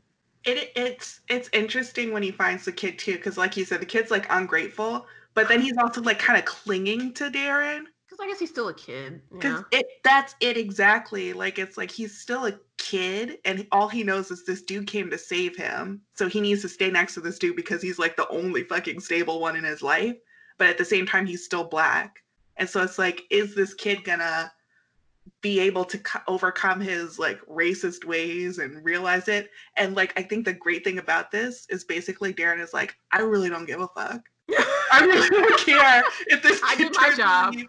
I did my job. I I found that kid. That's exactly what I was supposed to do. I don't have to feel sorry for him. I don't have to feel empathy. I don't have to feel like I changed his life. I don't have to do this. I don't have to do that. I don't have to give a fuck if he turns around or whatever. I found the kid. Here you go. He's like the rest is on you. Bye. And it's like that is such like a great reversal of that trope where like a black person comes and they like put their life on the line and they do everything and they save everything and it's like at the end like the little racist kid is like oh you know maybe i can be better. And it's like yeah darren's like fuck that i don't give a shit. He's like did i get mac and my and therefore myself off? That's all i really care about in this situation. And that's all. Yeah, and we're gonna get to that because Ooh, right? Because I, I think that's I the mystery in this was good but i think that underlying story is just it's a little bit better than like all the, this, yes, all the messy stuff. stuff on the Mhm. outside. I do Mhm. want to say she wraps everything up. So you know, Rosemary and her lawyer slash boyfriend, they're eventually, I guess, I don't know the real term, indicted. Like, they're like, oh, y'all are some fraudsters. You Mhm. committed committed conspiracy to fraud. They go, they skip town though. So I don't Mhm. know, I don't know what what happened there, but that's what's happening there.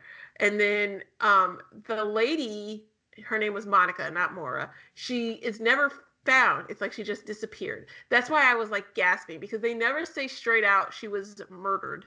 Yeah, they find her car empty, right? Yeah, they find her car. It's like abandoned, and I think they say it looks like she just walked away, but there's no body, so they can't really move forward. It's just a missing person. I think they said uh Leroy gets arrested for kidnapping. and um and so they're hoping that maybe what does it say? Greg had left town by then, and so had Darren, but not before he gotten the old man to sign legal documents that Lisa had generously had a lawyer at her firm prepare pro bono for Mr. Page. Papers that turned over property rights to Margaret and Donald Goodfellow with a clause that spe- specifically forbade any subleasing of the land, thereby eradicating the legal and cultural loophole the white nationalists in the trailer park had used to usurp a whole swath of Hopetown. So so you know he's still arrested, but you know his family and the whole people they get their they get their land, get the land rightfully in their own name with no ties, no strings attached. Right, and they clear all the racist off. Like they're all leaving I as is for leaving. that. I was like, yes, get them gone. Okay, let's get let's get to the thing. Let yeah, let's talk about it because this is like you. So all that happened is like okay, that's a great mystery and had all these little threads, but then like the real like gut punch comes like after. and it is something because honestly, this is the only thing I could for the longest remember about this book. It's because it's like the it's like the thing that really hits you because it's kind of like you said, like you kind of get the sense that Leroy did it or at least was involved in it. Like the who stole Levi, like who Uh-huh. has Levi somewhere. You kind of get you don't know the particulars of it, but you kind of get the sense that it's gonna be Rosemary or it's gonna be Leroy. Mhm. And or it might be Gil, but he's too dumb. When it turn, right when it turns out to be kind of both of them, you're kind of like, okay.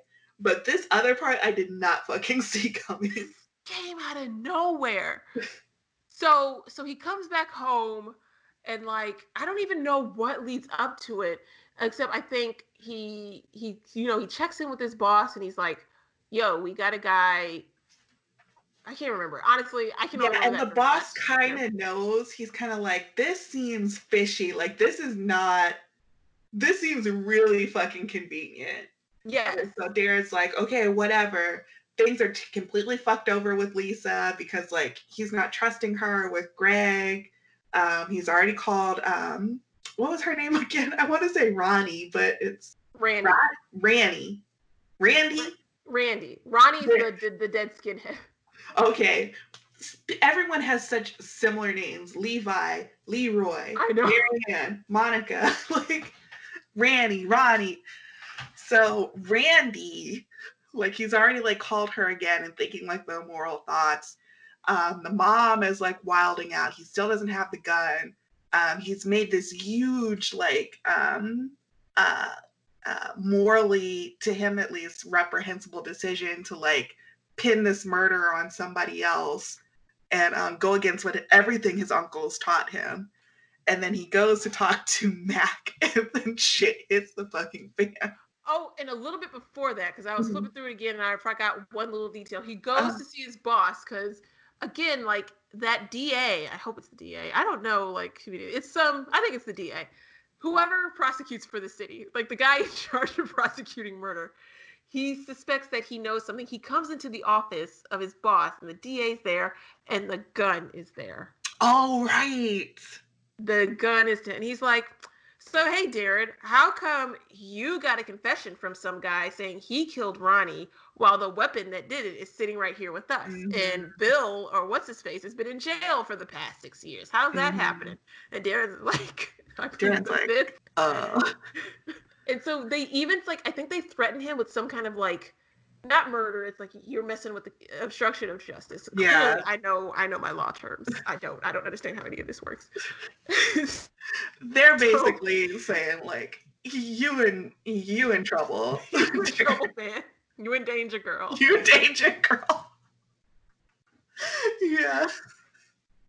So he like, so he has to go to Mack's house. He's gonna be like, Mack, man, they got the gun, and like he can't even digest this fact before this little girl shows up, and she's like, I killed Ronnie Malvo, Yeah. and Darren's world is flipped upside Darren down. is like, what the fuck are you talking about?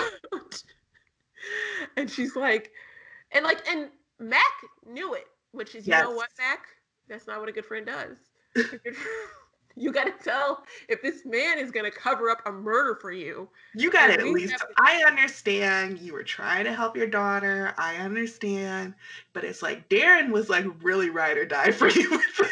Like you could have told him the truth, He needs these details. or maybe so- he wouldn't because they kind of talk about it too. Like again, it's that thing about forgiveness. So it's like he Darren thought he was saving an older black guy who was always good to his family, who was being targeted by racist. He thought that the guy came to his house, threatened the daughter. Uh, Max shot him in self defense. That, in Darren's mind, was he was like, even though it's against my uncle's like black and white morality, it's it's what is even though it's not legal, it's what I believe is right to protect this man Right. When in reality it's that this this girl was sleeping with this white supremacist Running drugs for him. running drugs for him uh, when he showed up wanting some Mhm. money that she didn't have, she shot him. she shot him And that Darren is like, I couldn't have done any of this stuff.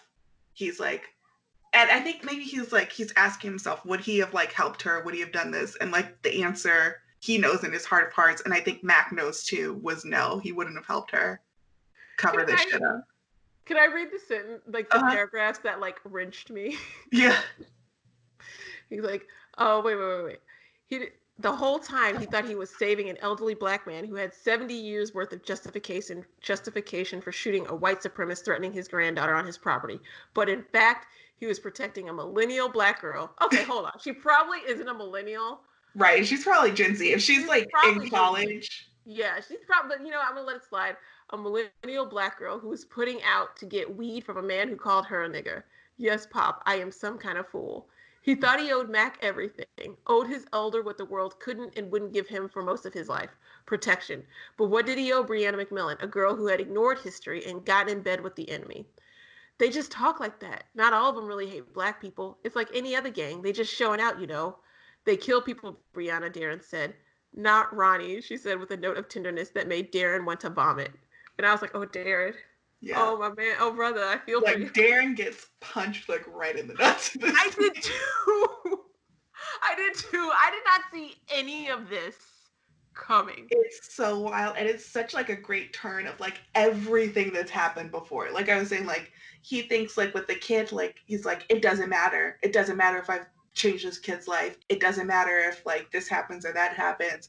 I did what was asked of me, um, and that's it. I don't have to think about this anymore. But then like he goes home and he's hit with the same fucking question. It's like where, what is your like your moral code?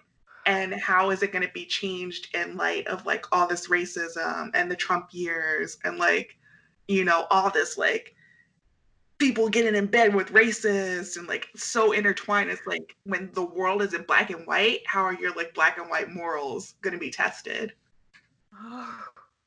And uh, you're you put it more eloquently. I just could be like, I was just thinking this bitch over and over again because he put himself on He the line. everything like the only the whole time like the even though darren makes this huge change from one book to the other like the underlying thing for him has been like he's been so proud to be a texas ranger.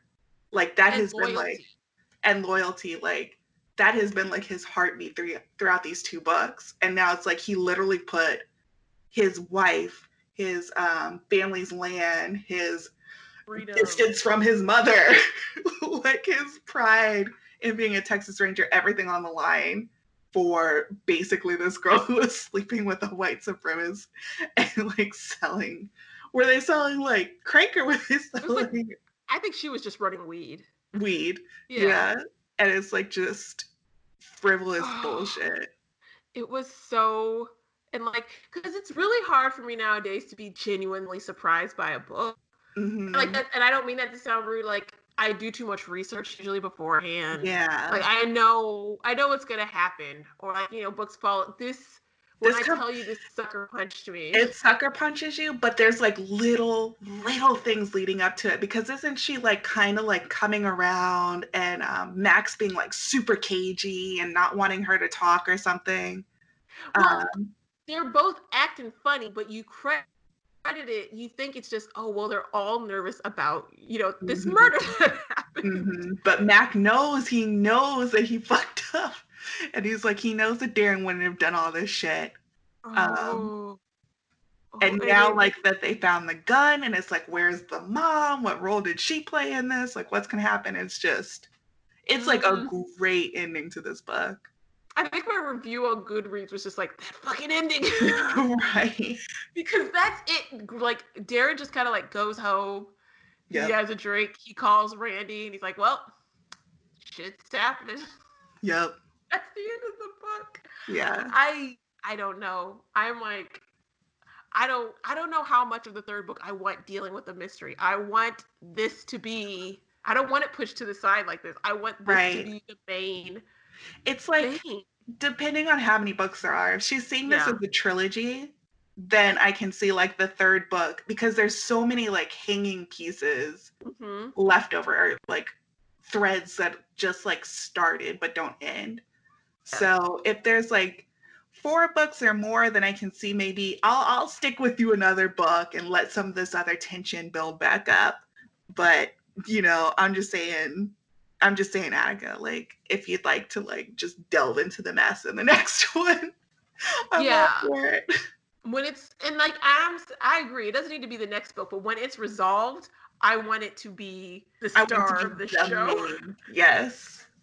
I don't want Unless there's something like they can tie it into like his dad or his mom or like they can tie it into like something really personal to Darren. Yeah. I don't want him out in the boonies looking for some other un- unrelated. Right. Some like incest. you know, people sleeping with no. Some meth. He's got to shut down some meth production thing, and like, no, I don't want it. I want because I am really invested in this story. Like, Darren went on a whole ass journey from that first book to this book, hmm and like, Like he literally saying, Darren, changed. He literally put every single thing that he cared about in jeopardy for this. And for it what? hurts. It hurts. You hate to see it. You hate to see it, Darren. Oh. That's why you should Uh-huh. just stay your ass at home. But it's like he couldn't. He never could have because it happened on his fucking property. Oh gosh. Like there was no universe that he could have existed in where he wasn't gonna get like tangled up in this shit. Yeah. And like the only thing was and it would, the only way that would have prevented it would be if he act would be for him to act against his own morals would be if he had turned them into the Mhm. police right away. If he Mhm. had like called and had the investigation happen right away, then his hands would be clean. The whole thing with the daughter, probably granddaughter, probably would have come out, or or Mack would have. I don't know. Mack Taken probably would have covered for her. He probably would have taken the fall. And then it's like, could you really have lived with yourself for Oh, that? Good. It's good. Oh, and then that so puts good. it goes back to the tension between his two uncles. Like that's the thing that probably William would have done. But William is dead, so Clayton probably would have been side eyeing him, like, oh wow. Good one, Darren. You really put away that old black man for defending himself. you showed him.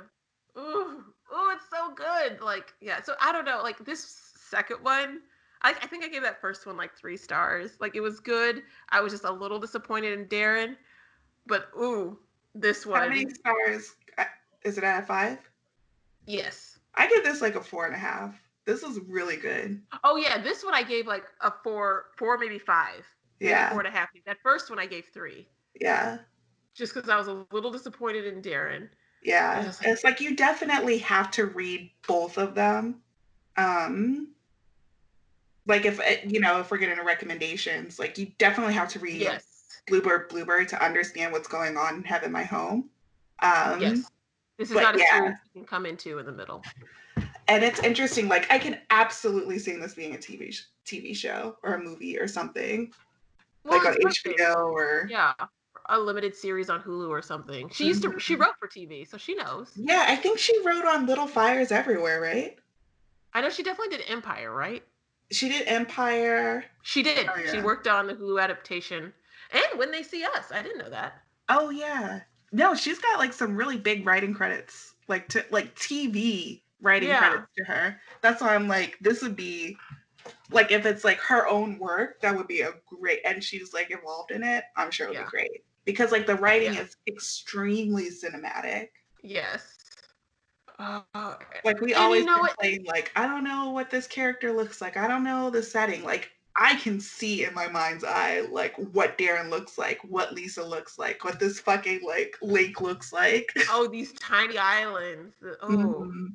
and that kind of leads me to think it's probably going to be three books because it's Mhm. just been in my experience that when like with the hunger games when people who used to write for tv write books they really like three act structures Yeah. because i think this book itself if you exclude the um the prologue with Le- levi like levi out in Mhm. wherever he is and the end where he goes back home and deals with his mother it's a three oh no it's four it's a four part never mind so Oh. include that whole thing i thought i was about to say i thought it was a three part story but it's not it's four Uh, so well, I could I could see it being three because it's like I don't know what mystery he can have while he's under investigation. that's true you know what I mean?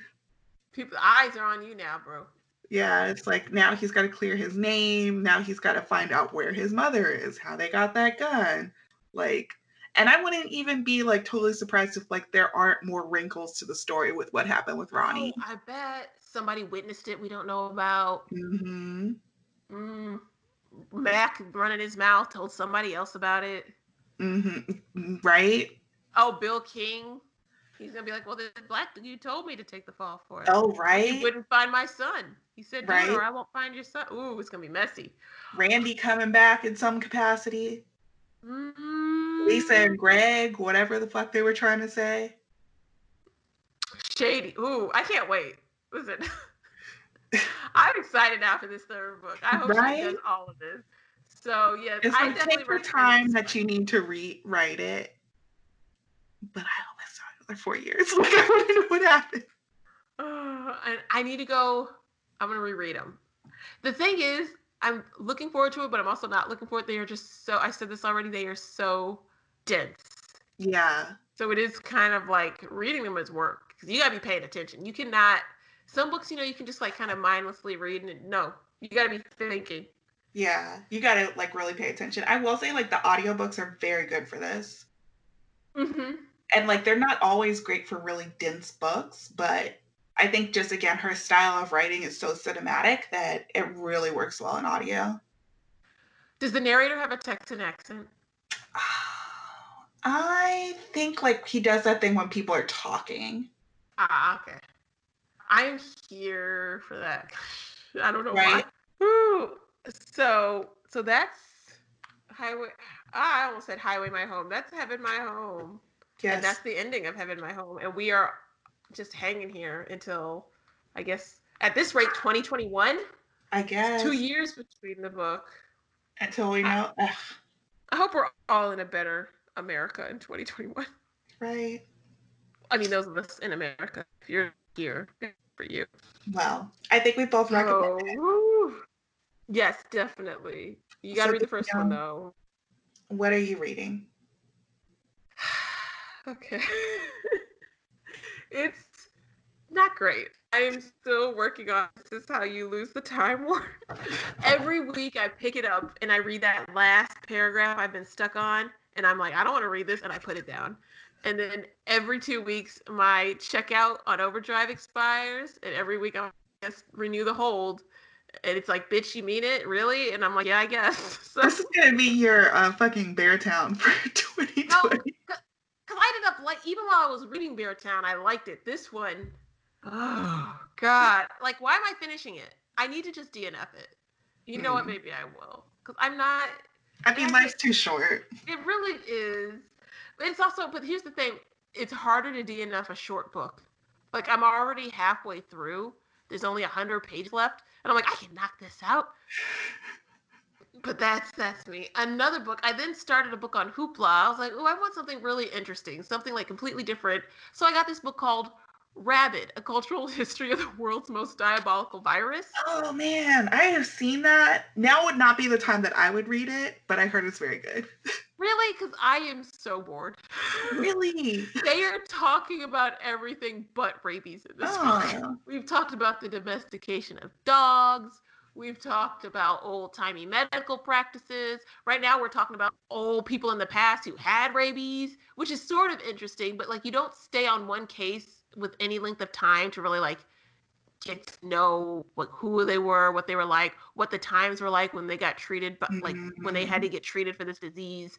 It's just like, oh, this, this guy had it, and then this person had it, and then this person had it, and this is, and then they talk a little bit about how rabies sort of influenced horror mhm. um like you know like zombies, Zombies. And, and werewolves but it's like again they only like say oh yeah rabies influenced zombies and then they talk about all this history about the history of like werewolves and zombies but they oh, but like, not rabies is specifically. only sort of yeah Oh, it's only sort of tangentially related i'm like how do you book about rabies boring so I'm not.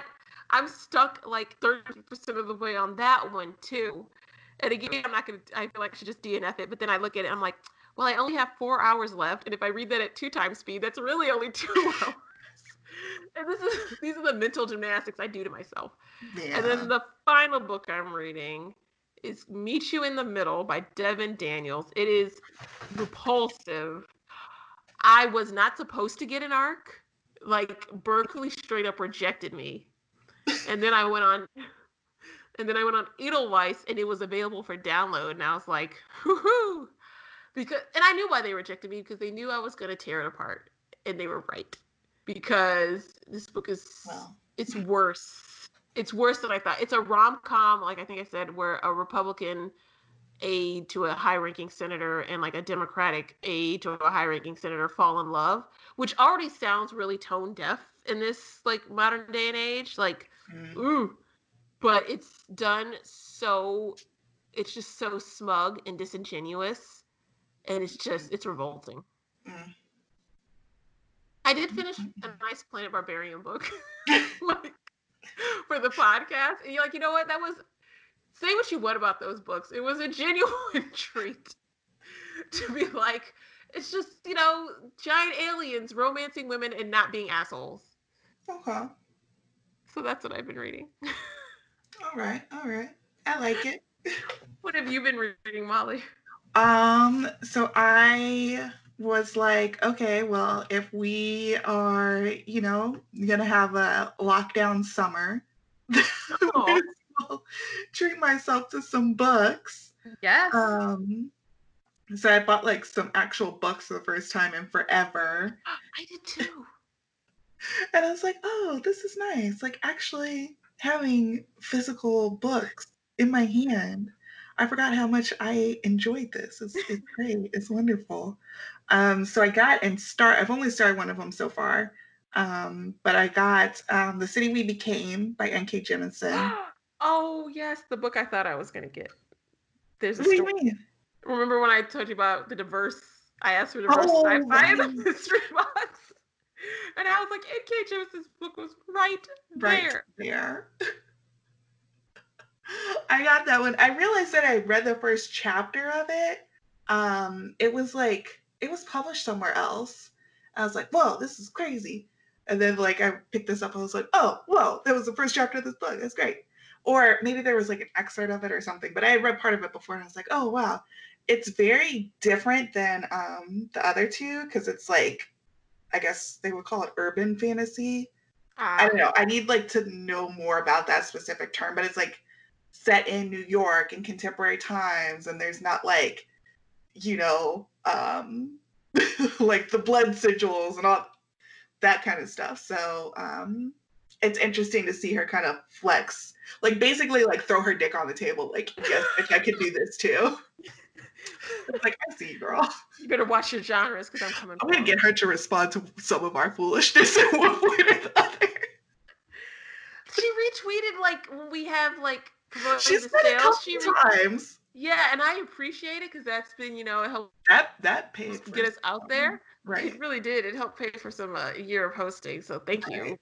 Yeah. But like she doesn't, it doesn't cost a lot to produce this podcast, y'all, before you get all upset.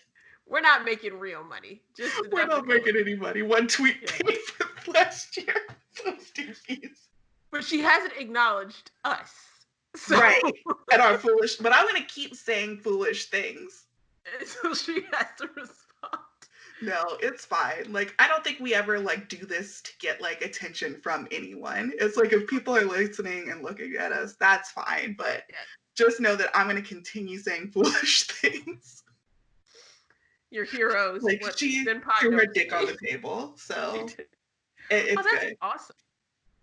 I um, heard there was some mm-hmm. kind of controversy with that one because there are these characters called the women in white or the white women or something. Maybe you're not that far yet. Not that far yet, but okay. yeah, I could see how people would be mad. you know, people mad. Yeah. I'll get to it, and maybe next time I'll have more insight okay. into that and that controversy. And then I got um, Network Effect by uh, Martha Wells. oh, she's Murderbot. yes, this is the Murderbot novel. Oh, so it's in the same universe. It's actually it's like a novel with Mur- Murderbot. Oh, okay. Because I know yeah. she, I heard she had something coming out, and I thought it was something mm-hmm. completely different from Murderbot. I thought she had like was mm-hmm. moving on. oh, cool. Good for Murderbot. He got a yeah. Whole, Starbucks got a whole novel now. so I need to read the third novella before I read this one. I started it, but I didn't finish it. I'm so um, bad because Tor was doing this thing where they were doing a giveaway, like they were giving away every book in the novella. And, and I, like, I missed one.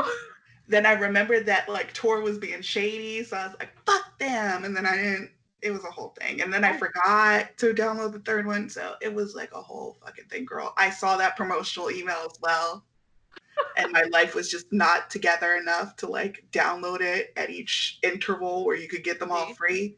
That and then I and then I blamed it on them like being anti-library when in fact it was like my own disorganization that kept me from engaging in that promotion. So. oh, then, now I feel mm-hmm. feel less guilty. Like if we're anti-Tor, then I don't feel that bad. I'm not in there. Yeah, they were so, cool. And you know, if anyone's even listening to us anymore, you know, they can correct me if I'm wrong, but I'm pretty sure they did a thing where they like withhold their titles from libraries for like an obscene amount of time. I should look that or, up. Well, and then I don't. I think we talked about this in the one lost episode about that.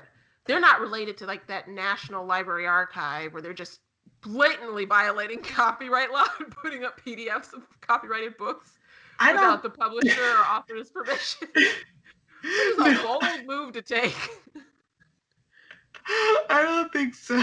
I mean, that's one way to make business. Be like, here, I'm just gonna steal shit. Right? It's like, here you go. Um, okay, there's like a lot going on, but one of America's largest publishers is screwing over. It was something. It was like a controversy. You can see how this was just a smokescreen for me, like not remembering to download it in time. Um, I completely, I just completely forgot. So I'm glad I'm not the only one. I wonder how many people got the complete set. I bet somebody did. Somebody, somebody who's more on it than I am. Yeah. You know, if you are not a caretaker during this pandemic, life looks very different for you right now. I think that's not to say, oh, people have it harder, people have it easier. I'm just saying, when we talk at work and my coworkers are like, I baked bread and I did this and I was gardening and I was that, I was like, I ate a sandwich over a garbage can the other day because I, I could not take the time to wash a plate. I like I've been taking helping with my mom and taking care of her and like there were a few days during the week where I was running on like four hours of sleep. I'm like, is this what it's like having a kid? Like, yeah, I don't know probably. if I want this shit. It's like you start like, seeing things. It's like, what the fuck is that? What's my cat? What the fuck is that? What's my cat again? It's like it, no sleep, round the clock care, it, it fucks with your mind. Like I don't think we've really talked about like why we haven't been back, but it's like, you know, shit's been real. A lot like these past couple of months. Yeah. yeah. So you know, forgive us if we're a little bit disorganized, but yeah, sometimes just even open remembering to open an email is a lot. Yeah, I will say I'm already so I don't know if this made it to the recording. We're switching to recording on Skype. I'm already relieved. Like half the editing sometimes is making sure shit lines up correctly, mm-hmm. making sure if I move one part of your conversation that my part goes with it, mm-hmm. cutting stuff out, and like this is gonna take away like half of that, and I'm like, you know what? That's fine. I love That's it. fine. Mm-hmm. We get shit out there. Yeah. I mean, we're kind of known for being messy, so so you know, well, people are mad, then that's fine. We, we had a few episodes that were ready to go, but the technical thing. Like yeah. GarageBand just stopped cooperating. Yeah. Like I don't know what happened. It's just Molly would put up her episode half for me to, and I download it and it'd be like in GarageBand like there's nothing here. Sorry, there ain't shit here. I'm like I know there is. Oh and so then I'd have to bug Molly, who has a newborn, to be like, "Hey, can you reload it?" And I'd feel like an asshole. Oh, no, it's fine. And then she would do it, and GarageBand would still be like, nothing, got nothing for like, you. Now, ho, I still got, I, there ain't nothing here. And I don't know, I know what happened. For three hours. and I have no idea when it happened or why, but it just, the last few months, it just started doing that. And I don't have the patience for it. So GarageBand. That's fine. Skype is A-okay by me. Yeah, it's fine. It's, it's working just fine. So, But yeah, I think was it, did you have any other books? Sorry, I kind of interrupted you. No, that's fine. I did have one other, but I'll save it to make it look like I was reading more next time Ooh. than I actually was. Listen, if I am still reading This Is How You Win the Time War, just throw shit at It's, me. gonna, I don't it's know. Beartown 2020. But I liked Beartown. Okay, like- no, but the whole time you were saying Beartown, it's so boring. I don't like it. And then like one week you came back and I was like, I finished Beartown and I finished its sequel in like a day. I remember I was there. Oh, and I loved that book. I mm, I don't know. I just have a feeling this ain't this ain't it. This book is pretentious AF. Beartown was boring, but it wasn't pretentious. This book is boring and pretentious. So, uh, but that's it. I don't know what we have next. We'll let you know. I can't think that far ahead. I'm sorry. We'll let you know. It'll be, you know, we'll we'll see. You'll see us. You'll know Oh, when we're coming back when you see it in your feed. Yes. You'll see the title, and that's what we'll be talking about. Hey, it's me again. We got to chatting and straight up forgot to wrap up this episode. So thank you for listening. Be sure to follow us on Twitter at Black Chick Lit or on Instagram at BCL Podcast. If you have any questions, comments, or concerns, you can email them to contact at blackchicklit.com. As always, we want to thank our Patreons for their support, including Adoria, Allie, Brianna, Emily, Frank, I Found This Great Book podcast, Kat, Katie, Latoya, Maria, Montara, and Sylvia. If you're interested, you can join us on Patreon at patreon.org slash blackchicklit. And as always, thanks to Sweet45 for use of our theme song, Jonesin. You can find them on SoundCloud at soundcloud.com forward slash sweet45.